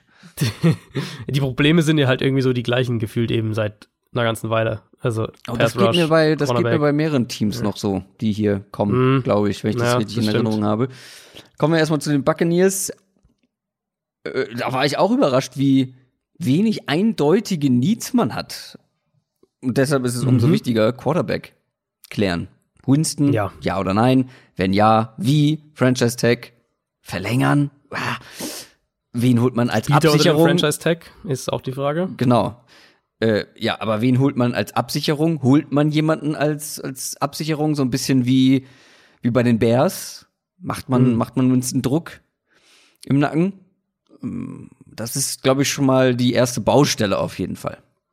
Ja, ist natürlich erstmal auch die Frage, die alles prägt jetzt zunächst mal, ob wenn sie, wenn sie Winston keinen neuen Vertrag geben, dann sind die Buccaneers natürlich, sobald das Verhandlungsfenster aufgeht, werden die mit allen Quarterbacks dann äh, in Gesprächen mhm. sein und dementsprechend ist dann ja auch völlig offen, in welche Richtung das geht, ob die sich was, ob die versuchen irgendwie für, für einen Andy Dalton zu traden oder ob die versuchen einen, ähm, einen der Free Agents zu holen, Philip Rivers, so der Kandidat, der damit am meisten genannt wird. Ich persönlich würde Winston noch ich würde versuchen, ich glaube nicht, dass er unter dem Franchise-Tag spielen will. Oder ich vermute zumindest, dass das einiges an, ja, an Stress mitbringen würde. Auf wie teuer kann er machen nach der Saison? Ich, also ich würde versuchen, halt so einen Vertrag zu strukturieren, der über drei Jahre geht und wo du nach zwei Jahren rauskommst. Sowas in dieser Ecke. Ähm, ja gut, wie teuer kann er machen? Ich glaube schon, dass Winston. Nee, dass nicht Winston, wie teuer, sondern auch wie teuer. Also sich, wie sagt man, teuer verkaufen. Wie, ja, wie picky kannst so, du sein? als Starting Quarterback wird der nicht unter 25 Millionen unterschreiben. Mm, ja. Das, das, das ist halt einfach der, äh, das ist halt einfach der Markt und ich bin sehr gespannt, wie die Buccaneers ihn selber dann auch einschätzen. Bruce Arians war ja dann am Ende der Saison auch, äh, ja, sichtlich genervt von den, von den Turnovern. Das hat man, da hat er ja kein Geheimnis draus gemacht. Gleichzeitig, wenn du mir jetzt, und es gibt da ja auch einiges an Gerüchten, die so die letzten Tage, ich habe so Derek Carr habe ich gelesen und ähm, ja, also so, so Namen dieser Richtung. Tom Brady habe ich auch schon gelesen, wo ich mir halt Tom denke. Brady, wie gesagt, der war schon überall jetzt medial. Ja, aber halt, welcher dieser Quarterbacks passt auch nur ansatzweise in die Bruce Arians Offense? Das ist ja eigentlich keiner von denen. Also, da kannst du mir Andy Dalton noch einigermaßen verkaufen. Wenn die Umstände passen, dann, dann kann der auch so eine vertikalere Offense spielen. Aber, also die meisten Quarterbacks, die tatsächlich verfügbar werden könnten, die passen halt auch nicht in diese Offense. Und deswegen glaube ich, dass man sich da am Ende zusammenraufen wird und, und äh, Winston dann irgendwie für ein, ein, ein bis drei Jahre in Tampa Bay unterschreibt, wie es auch immer ist, ob es der Franchise-Tag ist oder halt ein kurzfristiger Vertrag, aber ich denke, dass das am Ende der Weg sein wird. Und klar, das ist der erste Domino-Baustein. Und dann, wenn der geklärt ist, dann reden wir von dem von den zweiten eigenen Domino-Bausteinen und das ja, ist dann für ja. mich die Defensive Line. Ganz genau. Ich habe eben noch mal geguckt. Also ich habe eben gesagt, wenig eindeutige Needs, aber die Front der Pass Rush kann ein großer Need werden, weil da hat man mhm. ein paar nicht irrelevante Free Agents. Shaq Barrett, Carl mhm. Nassib, mhm. Namakong Su, drei der fünf besten Pass Rusher, wo die Verträge mhm. da auslaufen. Und auch was, also die Front war schon gut letztes Jahr und vor allem gegen den Lauf. Und ohne all diese Spieler wird das sehr dünn. Ich gehe hier noch deutlicher als bei Winston davon aus, dass sie Barrett halten werden. Das haben sie auch so durchblicken lassen immer wieder mal. Klar, der hat sich mit seiner vergangenen Saison sehr viel Geld verdient, keine Frage. Aber ich vermute fest, dass sie den halten. Und dann ist eben die Frage, was sie mit den anderen machen. Zu Nassib, ähm, Jason Pierre-Paul wird auch Free Agent, Bo Allen, wenn wir die Defensive Line weiter gucken. Im Prinzip wieder Weyer, Shaq Barrett, glaube ich, sind erstmal so die beiden Fixpunkte. Und dann darum sind es dann schon einiges an, an potenziellen Fragezeichen, wo du dann eben auch gucken musst, wen willst du halten, wen kannst du bezahlen, wie, wo investierst du deinen Cap Space? Ähm, Buccaneers haben ziemlich viel Cap Space, also das ist nicht das Problem. Aber von dem wird halt, wenn meine Theorie stimmt, natürlich auch dann erstmal viel für, für Winston und Shaq Barrett draufgehen. Und dann denke ich, dass so ein Spieler wie, wie Sue zum Beispiel, dass der dann dem zum Opfer, Opfer fallen könnte und dann mhm. musst du da eben schauen, ob du zum, im, im Draft vielleicht was machst. Es gibt auch viele so Second-Tier Defensive Tackles in der Free Agency dieses Jahr, ob man da eben zu einer günstigeren Lösung greift. Aber ja, das ist dann der, für mich so die, nach Quarter, wenn Quarterback geklärt ist, ist quasi die, ähm, die Defensive Line ist so dann der, der, der zweite Punkt. Ja, Secondary, da haben sich einige ganz gut entwickelt. Also ich glaube, die hat besser mhm. gespielt, als wir das erwartet hätten. Ja. Aber trotzdem, Cornerback, Safety sind für mich schon so zwei Positionen, wie man, wo man zumindest noch ein bisschen nachrüsten kann. Hm, hab ich mir tatsächlich nicht aufgeschrieben. Gar nicht, weil gar nicht. Ich dann, nee, äh, weil ich die halt eigentlich so überraschend fand und weil die alle noch sehr, sehr jung sind. Also das sind ja alles 2017, 18, 19er Draft-Picks gewesen. Das heißt, ja, ich ja, absolut. vermute, dass sie. Die haben auch positiv überrascht, aber ja. Ja, ich weiß nicht. Also ja. ist vielleicht so eine Secondary, wo du, einen, wo du so einen Veteran reinholst. Das könnte so ein Tony Jefferson Mhm. Landing-Spot sein, der ja auch äh, den Trainerstab noch kennt aus Arizona. Also vielleicht, das könnte sowas sein, wo du so ein bisschen Veteran-Erfahrung reinholst, aber ich glaube nicht, dass die da mega aktiv werden. Ich habe mir halt eher dann noch die Offensive Line als Nummer drei aufgeschrieben, Mhm. wo ähm, Right Guard, Alex Kappa, war so die zentrale Schwachstelle in der Offensive Line. Das wäre der Punkt, den ich am ehesten ansetzen würde. Dahinter wird auch Earl Watford Free Agent, also auch äh, Kadertiefe dann. Und Right Tackle, DeMar Dodson wird Free Agent, ähm, auch dessen Backup wird Free Agent. Das heißt, da wird man entweder schauen müssen, wie man die eigenen Leute hält oder eben dann auch Richtung Upgrades gucken. Also da die rechte Seite der Offensive Line sehe ich dann eher noch als ein Thema äh, als die Secondary. Carolina Panthers. Da, ja, steht ein Umbruch offensichtlich bevor. Also wir haben noch gar nicht Mhm. drüber gesprochen, aber Cam Newton könnte vielleicht getradet werden. Gibt's auf Mhm. jeden Fall nach wie vor Gerüchte. Wenn das passiert, ist natürlich Quarterback auf einmal Team Need Nummer eins. Also ich glaube nicht, dass man hier mit Kyle Allen oder Will Greer langfristig plant. Mm, Ja, vermute ich auch. Ist, also Überschrift für die Panthers ist, wie, wie radikal wird der Umbruch, so mehr Ja, oder weniger. genau. Und klar, fängt mit, mit Quarterback an. Mein Gefühl bleibt, dass sie versuchen werden, Cam Newton zu trainen, weil sie jetzt langfristig denken und weil es für die einen höheren Value hat, Cam jetzt vielleicht noch wirklich für einen ganz guten Preis wegzutraden, als halt ihn seinen Vertrag ausspielen zu lassen und dann vielleicht in zwei Jahren, wenn es gut läuft, die entsprechenden Compensatory Picks zu bekommen. Hm.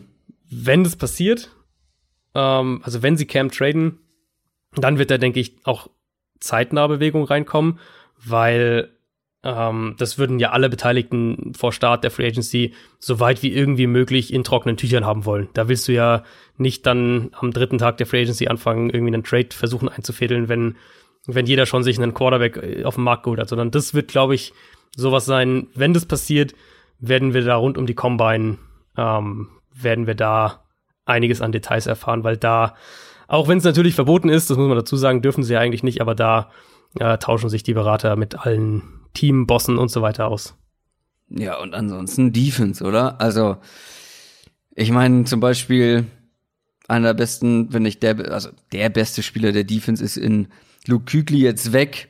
Linebacker automatisch ähm, so ein Thema. Mhm. Pass Rush, die beiden produktivsten Pass Rusher sind Free Agents. Und dann natürlich für mich die gleiche Frage in der Defense, wie eigentlich schon vor der Saison. Wer soll auf Cornerback diese starken Wide Receiver in der Division verteidigen. Also es ist wirklich eine der stärksten Wide Receiver Divisions überhaupt mit Julio Jones, Mike Evans, Chris Godwin, Michael Thomas und so weiter. Also da kannst du in der Defense eigentlich überall ansetzen. Ja, ich habe Cornerback sogar mal als erstes aufgeschrieben, einfach weil äh, James Bradbury ja Free Agent wird. Ross Cockrell wird auch Free Agent. Da hast du schon mal zwei, ähm, also ein, ein dein Nummer 1 Corner und einen potenziell für verschiedene Spots Nummer 2 Backup, was auch immer. Die Free Agents werden, je nachdem, wen sie davon halten, rückt das dann, dann in den Fokus und Defensive Line haben sie halt einfach wahnsinnig viele Free Agents. Also Gerald McCoy, Mario Addison, Bruce Irvin, das sind schon mal die Pass Rusher halt. Don Terry Poe ist ein Streichkandidat. Hm, Bei denen gibt es eine Teamoption für die kommende Saison, aber die hatten einen Capit von über 13 Millionen Dollar. Wenn ich auch mal zweifeln, ob sie da, ob der da noch spielt.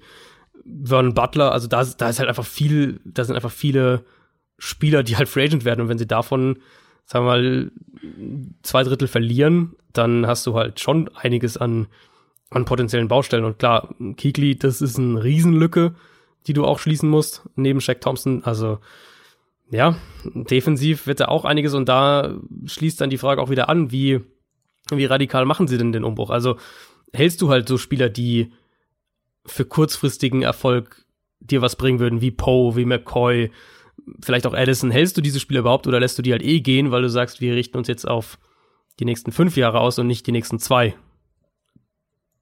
Ist Poe Free Agent? Ich habe den jetzt Das ist eine Teamoption. Ah, okay. Das ist eine Teamoption. Ja. Also der ähm, Wurde mir hier gar nicht angezeigt. Teamoption und ich hatte es mir aufgeschrieben, ich, es müssen über 13 Millionen Dollar sein, falls er, ähm, falls sie die Option ziehen und das kann ich mir eigentlich nicht vorstellen. Müssen wir sonst noch was zu den Panthers sagen, ähm, außer dass es viel zu tun gibt für die Verantwortlichen? Äh, O-Line habe ich mir mal noch aufgeschrieben. Natürlich. Wo, ja, Wie bei fast jedem ähm, Team. Ja, auch die Panthers haben einen angehenden Free Agent, einen Starting Starter als Free Agent, Greg von Roten, der Left Guard. Wer kennt ihn nicht? Wird Free Agent. Bitte? Wer kennt ihn nicht? Wer kennt ihn nicht? Der ist ja wirklich, Ähm, also wirklich ein sehr unbekannter Name. Selbst ja, für O-Liner. mir ist, er auch, mir ist er im Kopf immer geblieben, weil es, finde ich, es gibt halt wenige so Funds und Fonts in der NFL. Ja, okay. Äh, Deswegen er Aber nicht so durch seine Kopf. Leistung. Nee, das eher nicht. Und Greg Little hat jetzt als Rookie echt doch einiges an Fragezeichen hinterlassen. Ich vermute mal, dass sie, äh, dass sie Daryl Williams gehen lassen. Das heißt, wenn man es mal runterbricht, haben sie im Prinzip Taylor Moton auf Right Tackle, Trey Turner Right Guard, Matt Paradis auf Center. Das sind deine drei Fixpunkte. Aber die linke Seite der Offensive Line, da könnten potenziell zwei neue Starter Week One stehen. Greg van Roten. Das Fun steht für Spaß. äh, der ist nicht von mir, da muss ich, äh, da muss ich Jetzt, jetzt gehe ich mir erstmal ein Bier holen. Das, also, Ähm, Das der muss ich Props an äh, meinen ehemaligen Arbeitskollegen Hauke van Göns äh, ausrichten. Grüße. Das ist einer seiner, der macht äh, Stand-up Comedy und das ist das ist einer seiner besten Einstiegslines, die er immer bringt, wenn er das Gefühl hat, das Publikum braucht mal einen kleinen Kick. wow. Van Göns, das Fun steht für Wow. Spaß. Ah, ich find's großartig.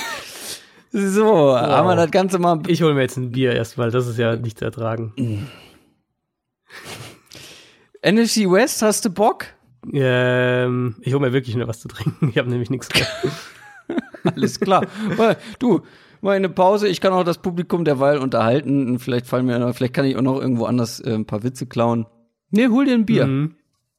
Das C für, steht für was? In Christoph? Kompetenz. Ähm, Mhm. Ich würde ja sagen für Chutzpe, für dafür, dass du dich traust, gewisse Witze zu bringen. Hol dir jetzt ein Bier. Wir warten. So, da bin ich wieder.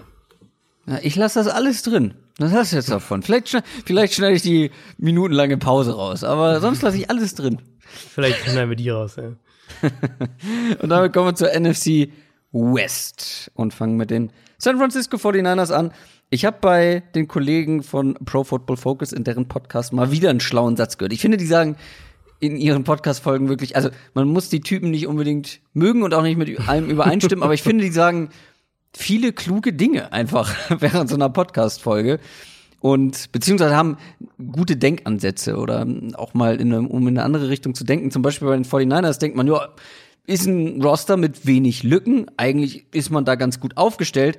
Aber das hat man zum Beispiel in der letzten Offseason auch über Teams wie die Bears, Eagles, zum Teil auch vor allem, was die Defensive angeht, über die Jaguars gesagt. Und die Schlussfolgern jetzt, also man muss trotzdem weiter, vor allem eben defensiv weiter attackieren, darf sich eben nicht darauf ausruhen, dass man denkt, ach, man ist ja ganz gut aufgestellt, weil es kann so viel passieren. Man sieht es bei den Eagles oder auch bei den Eagles hat man gehofft, dass sich junge Spieler eben noch mal weiterentwickeln, dass sie noch mal einen Schritt machen und das passiert dann eben nicht so. Und hier könnte man sagen bei den 49ers, ja, man hat es in den Super Bowl geschafft, aber Cornerback ist auf jeden Fall ein Teamlead. Ja, habe ich mir auch ziemlich weit oben aufgeschrieben. Ähm, es gibt da, finde ich, zwei Ansätze oder ja doch zwei Ansätze, die man erwähnen sollte. Zum einen musst du, und das ist dann für mich eher ein Draft-Thema, musst du eine Nachfolge für Richard Sherman finden, perspektivisch gesprochen. Ja.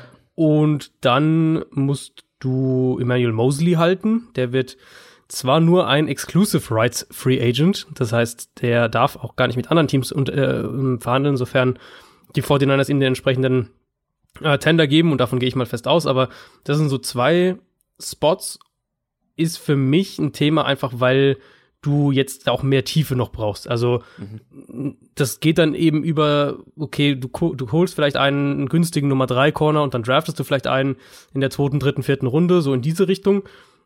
Aber ich würde auf jeden Fall auch jetzt was machen, weil du eben sonst Gefahr läufst, dass da dieser, dieser Drop-Off kommen könnte. Sei es bei Sherman, der auch irgendwann schlechter spielen wird, weil er älter wird. Oder eben auch bei diesem Nummer 2 Spot, wo es ja letztes Jahr schon hin und her ging zwischen, zwischen Mosley und Akello Witherspoon, die ja so ein bisschen, mal hat der eine, mal der andere. Ähm, genau, also da würde ich auf jeden Fall auch was machen. Ist aber nicht meine Nummer eins tatsächlich für die Niners. Hm, hat es was mit Free Agents zu tun, deine Nummer eins? Mm, ja, ja, schon auch. Na gut, das hilft mir jetzt gar nicht bei den beiden Dingen, die ich im Kopf hatte, merke ich gerade. ähm, aber ich hätte zum Beispiel noch Outside Receiver als Thema. Mhm. Und Emmanuel Sanders mir- ist ja auch Free ja. Agent, aber Genau. ich würde selbst, wenn man äh, Emmanuel Sanders hält, finde ich, Mhm. ist man, was Debo Samuel und Emmanuel Sanders angeht, ja, das sind jetzt keine ähnlichen Spielertypen, aber sie bearbeiten ein ähnliches Feld, würde ich mal sagen, oder einen ähnlichen Bereich auf dem Spielfeld. Mhm. Also Outside Receiver ist so ein Thema, wo die 49ers auf jeden Fall noch Verbesserungspotenzial haben. Ja, und zwar in beide Richtungen. Ich finde es erstmal gar nicht schlecht, Sanders nochmal für irgendwie zwei, drei Jahre zu halten. Der gibt dir zum einen eine, eine hohe, eine sichere Baseline, der passt in die Offense, du weißt, was du bekommst von ihm. Und er gibt dir halt auch, und das finde ich auch wertvoll, er gibt dir eine gewisse Sicherheit dahingehend, dass eben Debo Samuel in seiner Rolle bleiben kann und nicht plötzlich ein Nummer 1 Receiver Genau. werden muss. Also diese Sachen spielen da ja echt auch eine Rolle.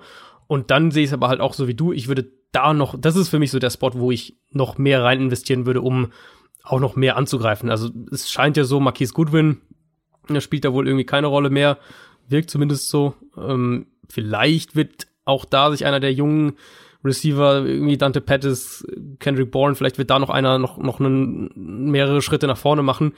Aber wenn du das, was du jetzt gerade gesagt hast, oder versuchst eine Position noch irgendwie anzugreifen, noch dich zu verbessern, auch wenn es vielleicht gar nicht so aussieht, als müsstest du dich da verbessern, das wäre für mich halt Wide Receiver und das wäre dann für mich eben Sanders halten plus noch mal was investieren. Ob das jetzt Free Agency oder Draft ist, ist erstmal erstmal nebensächlich, aber das Genau. wäre eben das, wo ich sage, klar, diese Offense funktioniert viel über den Tight End, funktioniert viel über die Running Backs, funktioniert viel auch mit Sets, wo nicht drei Receiver auf dem Feld stehen, aber das Team halt um diese Dimension zu erweitern, dass du eben auch so gefährlich spielen kannst, glaube ich, das wäre halt offensiv so der nächste Schritt, wo du dann eben offensiv vielleicht auch insgesamt als Offense ähm, einen Schritt nach vorne machen könntest. Deswegen würde ich da als erstes auf Wide Receiver ansetzen und dann als zweites Cornerback. Ja, ich habe es genau umgekehrt. Ansonsten hat man nur relativ wenige Free Agents insgesamt, also Sanders, klar. Eric Armstead hat eine super Saison gespielt. Der, Der wird halt teuer. genau, der Pass Rusher, der hat sich echt Geld verdient jetzt durch dieses Mhm. Contract Year. Und Jimmy Ward, der Safety. Das ist auch so einer, wo der Vertrag ausläuft. Genau. Auch, war auch letztes Jahr wie Armstead äh, ein wichtiger Spieler in der Defense. Ja, und Niners sind halt auch eins dieser Teams. Das haben gute Teams häufig auch so an sich, dass sie nicht sonderlich viel Cap Space haben. Ähm, Niners haben um die 12 Millionen aktuell. Äh, Sprich, die werden vermutlich nicht alle halten können. Und dann ist die Frage, wen gewichtest du höher? Armstead ist im Vakuum betrachtet mh, vermutlich für die nächsten vier Jahre der bessere Spieler als jetzt ein Emmanuel Sanders, einfach weil er auch deutlich jünger ist. Aber umgekehrt hast du halt auf der Position andere Optionen. Bosa, Ja. klar, vorneweg. Die Ford haben sie ja geholt. Ähm, Solomon Thomas, mal schauen, ob der noch mal irgendwie so eine Rolle kriegt. Du hast DeForest Mhm. Buckner in, aber du hast zumindest die Option. Und wenn du jetzt Ja. einen Sanders verlierst, dann ist halt der Need nach so einem Receiver schon sehr, sehr groß in meinen Ja. Augen. Deswegen, Ja. klar, du willst am liebsten alle halten. Vielleicht Ja, ist es aber, aber- der cleverere Weg irgendwie. Dann lässt du eben Armstead gehen, kassierst einen, einen vermutlich einen Drittrunden Compensatory Pick und weil der wird irgendwo einen sehr teuren Vertrag unterschreiben, denke ich, wenn er geht. Und versuchst halt dann stattdessen Sanders und Jimmy Ward zu halten. Ja, ich sehe es ähnlich. Also Eric Armstead, klar, der hat super gespielt, aber trotzdem, die Ford muss nicht unbedingt ein Rotationsspieler bleiben. Den kannst du auch als Nummer zwei Pass Rusher auf die andere Seite von Nick eben. Bosa Und wir reden stellen. ja schon nur von Nummer zwei. Also das eben ist ja genau, der- und Nummer, also ein Rotations-Pass Rusher kriegst du auch in der Mhm. Offseason. und kriegst wo auch auch im immer. Draft eben. Also Ja, da, genau. genau. Hast du sonst noch was bei den 49ers? Sonst kommen die Seahawks. Soll ich über die O-Line sprechen? Nein, muss, muss man eigentlich wirklich nicht. Es ist, äh, da, also da muss man wirklich nicht. Da ist einer, Nee. den ich hier sehe, der nicht mal Ben Starting. Garland, der, Ja, der letztes nicht Jahr dann Starter, gespielt hat als, ja gut, als, als Richburg sich Ja, okay, hat. der Ähm, Center, genau. Nee, aber du könntest immer upgraden, aber ist jetzt kein Need, wo ich sage, da musst du jetzt dir zwei neue Starter holen oder so. Na, ich möchte auf jeden Fall nochmal die Seattle Seahawks-Fans bisschen nerven. Also die werden zumindest die Augen verdrehen, wenn ich sage, ah, ich hoffe, dass die Seahawks sich nicht von 11 und 5 blenden lassen. Weil ich finde, defensiv sind da echt ein paar Needs. Und ich glaube, du brauchst schon, gerade in dieser Division, die ich glaube nächstes Jahr unfassbar umkämpft, super eng und super spannend wird, Hm. brauchst du entweder den starken Pass Rush oder die sehr gute Coverage. Und ich sehe beides momentan nicht unbedingt. Hm. Also für Nee. mich sind beides die, also Cornerback und Edge Rush Nummer eins und Nummer zwei Need für diese Offseason. Cornerback, du hast Griffin und sonst ist es eher dünn. Und Mhm. du hast beim Edge Rush Jadavian Clowney, der ist aber Free Agent, aber den wird man, wird man den verlängern? Davon gehe ich aus, ja. ja, gehen wir mal davon aus. Aber trotzdem, wenn man ihn hält, ansonsten auch eher dünn. Also beides irgendwie steht auf wackeligen Füßen für mich. Ähm, ist mein Nummer 2 und 3 Need tatsächlich. Ich habe die Offensive Line dieses Mal Ja, wirklich ist an eins meine Nummer gesetzt. drei.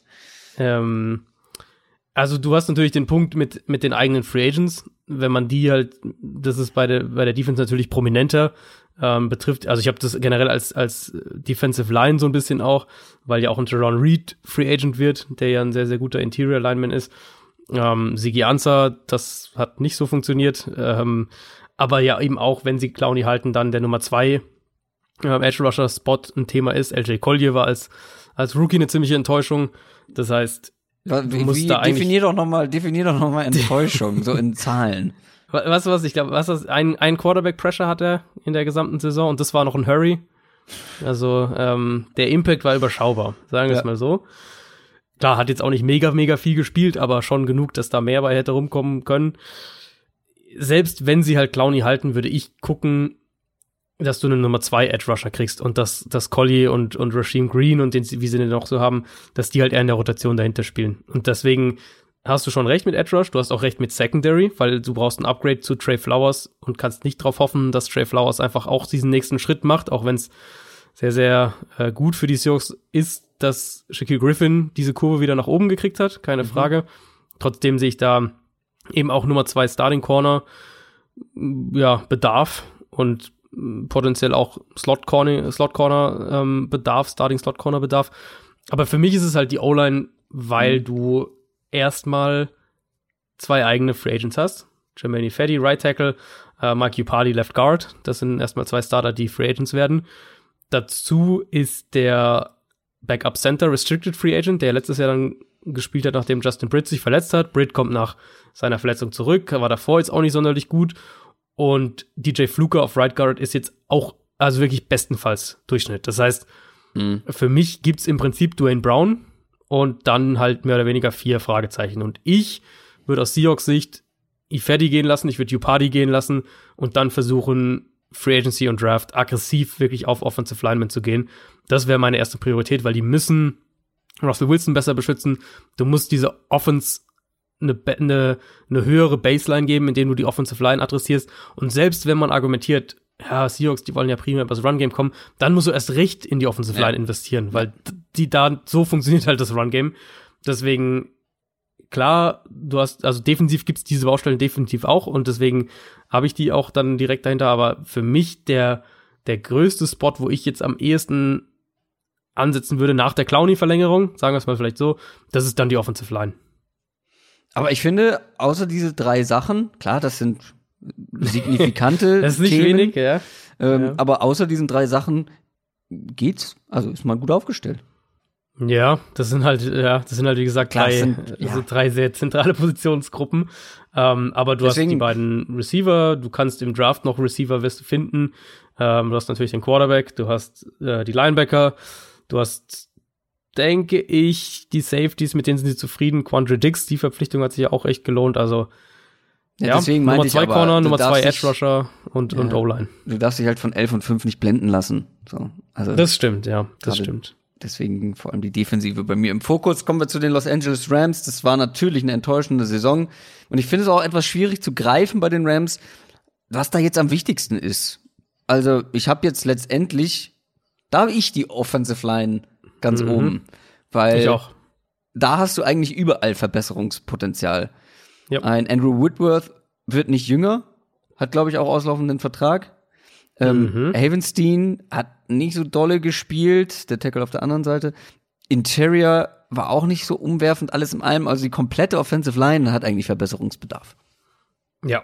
Uh, Andrew Whitworth hat gesagt, dass er noch spielen will, dass er das auch gerne bei den Rams machen würde, aber hat sich auch schon die Tür offen gehalten, dass er gegebenenfalls halt auch für eine andere Gelegenheit bereit wäre, sollte es dazu kommen. Also es ist keine Situation, in der er jetzt nur für die Rams spielt oder sonst zurücktritt. Also da war ja der Rücktritt, ja, war ja durchaus ein Thema und das kann dann ganz schnell auch finanzielle Aspekte oder finanzielle Gründe haben. Die Rams haben keine 15 Millionen Dollar an Cap Space aktuell. Ähm, Whitworth zu halten, denke ich, wird zwischen 12 und 14 Millionen kosten, was dann erstmal auf den ersten Blick der Cap Space wäre. Klar, da kommt noch viel, viel in Bewegung, überhaupt keine Frage. Aber das ist halt schon mal der erste Ansatz. Du musst eigentlich Andrew Whitworth halten. Das war der konstante Fels in dieser O-Line letztes Jahr, die ja ansonsten echt überall Probleme hatte. Mhm. Sie haben auch weder die Draft-Munition noch irgendwie jetzt das, ähm, noch das finanzielle Kapital, um einfach so da einen anderen Starting Left Tackle aus dem Hut zu zaubern und, und dann, ja, dann kommen ja die anderen Punkte dazu. Austin Blythe, der, der Right Guard, ähm, der wird auch Free Agent. Das heißt, der, da musst du eventuell auch den ersetzen oder halten. Havenstein hast du angesprochen, da ist, muss man hoffen, dass der sein Tief da nicht fortsetzt. Ähm, zum Teil werden die Rams sicher auch dazu gezwungen sein, auf ihre eigenen jungen Spieler zu setzen. Das dann eben vielleicht Joe Noteboom Andrew Whitworth ersetzt, sollte es dazu kommen. Oder dass man einen der jungen Spieler, Coleman Shelton oder irgendwie so jemanden auf Center eine Chance gibt. Aber das alles geht ja halt mit enormem Risiko einher. Und, und wenn uns die vergangene Saison irgendwas über die Rams und über Jared Goff beigebracht hat, dann ist es ja nun mal, dass der eine sehr gute Offensive Line vor sich braucht, damit, ähm, damit die Offense auch funktioniert. Deswegen, ich sehe den einzigen Weg für die Rams zurück dahingehend wieder, dass sie ein, ein gefährliches NFC-Team, Playoff-Team plus werden, sehe ich halt darin, dass die Offensive Line funktioniert. Ja. Und da, damit die funktioniert, hast du im Prinzip schon mehrere, ähm, mehrere Off-Season-Aufgaben vor dir, die, die nicht einfach äh, werden zu erfüllen, nicht einfach sein, sein werden zu erfüllen. Ja, wenn man, wenn man das jetzt so hört, dann und mir auch noch mal, wenn ich mir die letzte Saison noch mal durch den Kopf gehen lasse, dann stimme ich dir dazu und dann ist es vielleicht doch gar nicht so schwer zu greifen, was jetzt am wichtigsten ist für die Offseason. Ich hatte halt immer noch so dieses leidige Thema für die Rams in der Defensive, den, den Druck über außen. Also da musst du einfach mehr Dominanz, finde ich, bekommen, was mhm. Edge Rush angeht. Ähm, ist für mich auch ein nach wie vor großer Teamlead. Ja, und auch da ähm, Free Agents halt, ne? Mit Klar. Äh, Dante Fowler, Michael Brockers, hast du auch direkt zwei. Das hilft auf jeden Fall nicht. Hilft auf jeden Fall nicht. Und auch die werden ja, also zumindest Fowler, falls sie den halten wollen, der wird ja auch teuer. Ähm, da, und da, da sehen wir dann schon direkt, wo die, die Cap-Probleme dann relativ konkret werden können. Ähm, dazu noch, was ich mir halt auch noch aufgeschrieben habe, ist Corey Littleton, Absolut. der Linebacker, der Ich habe Linebacker generell aufgeschrieben. Mhm. Also selbst, ist auch generell ein Thema. Ja. Selbst wenn sie Corey Littleton halten, äh, finde ich, ist da noch Bedarf. Ja, kann man argumentieren, wobei Littleton halt schon der, äh, also der Fixpunkt da ist und ja auch wirklich ja. Ein, ein, sehr, sehr guter äh, Cover-Linebacker, also der wirklich auch so ein bisschen Absolut. alles machen kann. Aber der wird dementsprechend auch einen Markt haben und ich sehe ihn halt aktuell tatsächlich eben nur als, als Nummer drei Priorität nach Andrew Whitworth, nach Dante Fowler. Und dann werden sie ihn halt also ziemlich sicher nicht bezahlen können. Mhm. Das ist ja nicht mal klar, ob sie die ersten beiden beide bezahlen können. Also für die Rams wird's, ich hatte das ja mal kurz in einem, in einem News-Segment vor ein, zwei Wochen thematisiert. Für die Rams wird es jetzt eine sehr, sehr herausfordernde Phase, weil die relativ wenig Cap Space, wie gesagt, haben, 15 Millionen ungefähr, haben Stand heute, das kann sich logischerweise noch ändern, generell durch die Free Agency, aber Stand heute den größten individuellen Cap-Hit in der NFL für die kommende Saison mit Jared Goff, der 36 Millionen Dollar gegen den Cap zählt.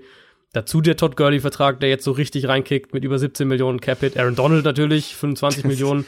So, Dann steht der neue Vertrag für, für Jalen Ramsey steht auch noch an. Der, den werden sie auch, also der ja. wird zwar nicht jetzt Free Agent, aber der wird jetzt auch bezahlt werden wollen.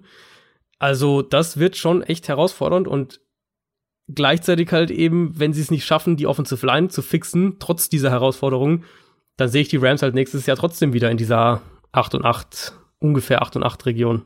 Mhm. Ja, und das wäre auf jeden Fall nicht dem Anspruch gerecht, den man bei den Rams mhm. aktuell hat. So, Cardinals. Mhm. Arizona Cardinals, wie gesagt, für mich ein, oder ich finde, es ist ein sehr spannendes Projekt, gerade jetzt für diese Offseason auch. Ähm, ich habe es ja, glaube ich, mal ähm, abseits einer Aufnahme erzählt, ich habe das mit den Cardinals und diese Offseason bei Madden mal durchgespielt. Und also da habe ich, da habe ich alleine schon gemerkt, was das einfach für ein spannendes Projekt gerade ist. Aber wen habe ich mir da in dem Draft dieses Jahr geholt? Ich weiß gar nicht, ob ich dir erzählt habe. Wahrscheinlich, äh, wenn du so fragst, wahrscheinlich irgendwie CD Lamb oder sowas. Ah, Jerry Judy. Ja, gut. Den anderen, den anderen Top Wide Receiver. Aber was ich damit sagen will, Wide Receiver ist tatsächlich Nummer eins Team Need, auch wenn man natürlich auch für andere Positionen argumentieren kann. Große Teile der Defense, Offensive Line. Aber ich finde, Wide Receiver, du musst einfach einem Kyler Murray eine individuell stärkere Waffe zur Verfügung stellen und ich glaube, dann, dann hilfst du dieser gesamten Offense und Kyler Murray schon extrem. Mhm.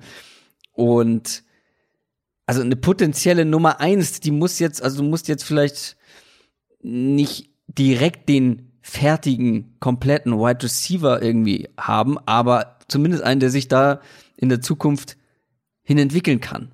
Zum Beispiel eben ein Jerry Judy oder CD Lamb. Deswegen, wie das gesagt, ich, also ja. Wide Receiver, Wide Receiver ist für mich ähm, ganz klar die Nummer eins. Das habe ich mir auch so aufgeschrieben und auch mit diesem Zusatz, weil man hat ja eine gewisse ähm, Sicherheit jetzt schon in, in der Kaderplanung jetzt mit der, mit der Verlängerung von DJ Humphreys und dann eben mit dem Wissen, dass Larry Fitzgerald noch ein Jahr spielt. Genau. Sprich, du kannst halt jetzt, sagen wir, einen dieser beiden draftest du, aber du weißt halt auch, der muss nicht sofort dieser Nummer 1 Receiver auch sein. Also es genau. wird natürlich helfen, keine Frage. Aber wenn der erstmal nur, in Anführungszeichen, irgendwie eine gute Nummer 2 ist, naja. dann reicht es wahrscheinlich für den Anfang erstmal. Und deswegen sehe ich den Need auch primär im Draft. Das glaube ich auch, dass Arizona eher, eher im Draft auf den Wide Receiver geht und jetzt nicht unbedingt einen, einen, ähm, einen Free Agent Wide Receiver verpflichtet. Ja, und ich glaube halt, da muss man dann auch so ehrlich sein, warum man jetzt noch nicht diesen klaren Nummer 1 Receiver braucht, ist der Fakt halt, dass man selbst, wenn man andere Positionen gut angeht und das Team wirklich insgesamt verbessern kann, wird man, glaube ich, noch nicht in der nächsten Saison ein Contender-Team. Also da mhm. muss schon viel, viel richtig laufen. Und dann kannst du diesem jungen Receiver eben halt auch noch so ein Jahr Zeit gönnen. Und wie gesagt, Receiver, die aus dem College kommen in der NFL, das ist nicht immer direkt im ersten Jahr eine Erfolgsstory. Ja, genau. Und deswegen ist ja auch Arizona interessant in der Richtung, weil die ja nun mal letztes Jahr viel in die Receiver-Position investiert haben. Und vielleicht macht ja einer von denen diesen Schritt. Genau. Also vielleicht ist ja ein Andy Isabella plötzlich, macht diesen Sprung nach vorne oder ein Keyshawn Johnson. Hakeem Butler hat letzte Saison überhaupt nicht gespielt. Der war ja, hat, ist ja verletzt die ganze Saison ausgefallen. Also vielleicht ist ja einer von denen dabei, der dann so Jahr zwei alles so ein bisschen so gewohnter und man, man, man weiß eher, was einen erwartet und macht da irgendwie diesen Schritt nach vorne. Das wäre ja nicht das erste Mal und trotzdem würde ich Stand heute im Draft sehr, sehr hoch Wide Receiver priorisieren, diesen Nummer 1 Receiver, ob das dann Judy ist oder ob das CD Lamp ist, aber eben diesen, diesen wirklich potenziell Star Nummer 1 Receiver, das wäre auch mein erster Need und ich, ich habe das ja, glaube ich, hatte es irgendwo schon mal, irgendwann schon mal gesagt, ähm, also zum einen, du musst jetzt um diesen, um deinen jungen Quarterback halt was aufbauen, gleiches mhm. Thema wie Washington, wie die Giants und dann der andere Punkt, Arizona wird wieder viel versuchen, mit vier Wide Receivers zu spielen. Ja. Und es war letztes Jahr halt häufig einfach so ein, so ein Thema, was sich so ein bisschen wie ein roter Faden durch die Saison gezogen hat, dass die Receiver sich halt nicht von den Gegenspielern lösen konnten. Und deswegen braucht's da noch mal eine Waffe, die mindestens eine Nummer zwei für nächstes Jahr ist und potenziell halt die Nummer eins dann sein kann. Aber wir sprechen über Team Needs und da sind natürlich viele Teile der Defense mhm. absolut ein Thema. Ähm, Defensive Line habe ich mir als erstes aufgeschrieben, also als ersten nach dem Nummer 1 Receiver. War letztes Jahr eine große Problemzone, da gibt's auch eigene Free Agents, wie in Rodney Gunter beispielsweise. Äh, also Interior, Offensive, Interior Defensive Line muss Arizona auf jeden Fall was machen. Kann auch irgendwie so eine kurzfristige Sache sein, ob man irgendwie einen Gerald McCoy für zwei Jahre holt oder sowas in dieser Richtung. Aber da brauchen sie auf jeden Fall Qualität. Kann auch über einen Draft irgendwas funktionieren. Und dann halt Nummer zwei Edge Rusher. Das ist dann immer noch ein Thema Gibt auch Gerüchte, dass Arizona Marcus Golden zurückholen könnte. Ähm, wir haben es letztes Jahr versucht mit Terrell Suggs. Das hat zum Saisonstart einigermaßen funktioniert. Dann hat der aber auch schnell abge abgebaut. Und sonst gibt's halt echt nix. also abgesehen von Chandler Jones, der, der eine richtig gute Saison hatte, aber ansonsten gibt's halt nichts auf, auf Edge Rusher. Da, da haben sie einen großen Bedarf. Insofern die gesamte Defensive Line eigentlich ist mehr oder weniger mit einzelnen Ausnahmen hast du zwei, drei Fixpunkte, aber da, da sind schon viele auch Starting-Spots, die, ähm, ja, die, die Baustellen sind. Du warst zwischendurch eben, als wir noch über die Offense gesprochen haben, ähm, zwischendurch mal kurz abgehackt. Warst du schon bei der O-Line? Ansonsten ist die natürlich auch irgendwie genau, auf der Liste, kommt, ne? Äh, O-Line kommt bei mir jetzt dann, wäre der nächste Punkt. Ah, okay, gut. Dann haben wir es genau in der gleichen Reihenfolge. Wide Receiver, ähm, Teile der Defense halt, wie du schon angesprochen hast, und die Offensive Line, gar keine Frage. Also, ich meine, da hast du ähm, Free Agents und vor allem dann natürlich auch jetzt einige Positionen, wo die Leistungen ausbaufähig wären. Ja, ähm, Left Tackle ist jetzt natürlich erstmal geklärt mit Humphreys. Ja. Gibt Gerüchte, dass Arizona im Rennen um, um Jack Conklin sein soll, den Titans Right Tackle, der Free Agent wird. Ich würde auch nicht ausschließen, dass man es nochmal mit, mit Marcus Gilbert versucht für ein Jahr, für irgendeinen günstigen Deal. Der hat jetzt denn die komplette Saison verletzt verpasst. Der war ja eigentlich der Starting Right Tackle gewesen, vergangene Saison. Ähm, AQ Shipley, der Starting Center, wird Free Agent. Da Genau. rechne ich damit, dass man dem auch nochmal einen, einen kurzfristigen Einjahres-, Zweijahresvertrag maximal gibt. Und dann, also Right Tackle ist so schon die, die Position, die am dringendsten aussieht würde ich jetzt mal sagen. Die beiden Guards waren eigentlich okay letztes Jahr, Justin Pugh und J.R. Sweezy. Generell muss man die Offensive Line angehen. Gerade dann auch eben im Draft, ähm, da reden wir dann auch perspektivisch von Center, von Guard. So, da würde ich dann dritte, vierte Runde mal gucken, ob du vielleicht einen, deinen Starting Center der Zukunft zum Beispiel findest. Wenn Right Tackle geklärt ist mit Marcus Gilbert oder wenn man wirklich da noch mal Geld in- reinsteckt und einen versucht, einen Jack Conklin zu holen, wenn Right Tackle geklärt ist, dann ist diese Offensive Line eigentlich von der Basis her relativ okay. Das ist nicht Top 5, aber also ich meine, bei O-Line ist ja das Ding gut genug. Ist sie gut genug? Und, und ich glaube, dann wäre die Offensive Line gut genug, weil sie war letztes Jahr eigentlich auch schon besser als gedacht. Ähm, und, und mit ein, zwei Upgrades. Und da war ja Right Tackle schon immer das Thema, weil halt Gilbert gefehlt hat und man da verschiedene Spiele auch ausprobiert hat. Aber wenn man Right Tackle noch fixt, ist die Line, glaube ich, gut genug. Oh, klingt doch vielversprechend. Ja gut, muss natürlich, muss natürlich einige Moves dafür Ja, ja. sitzen. Das war auch, auch ein bisschen sarkastisch gemeint, weil du, weil du natürlich Ja, und, und also eine Personalie, die wir jetzt noch gar nicht angesprochen haben, ist, ist David Johnson.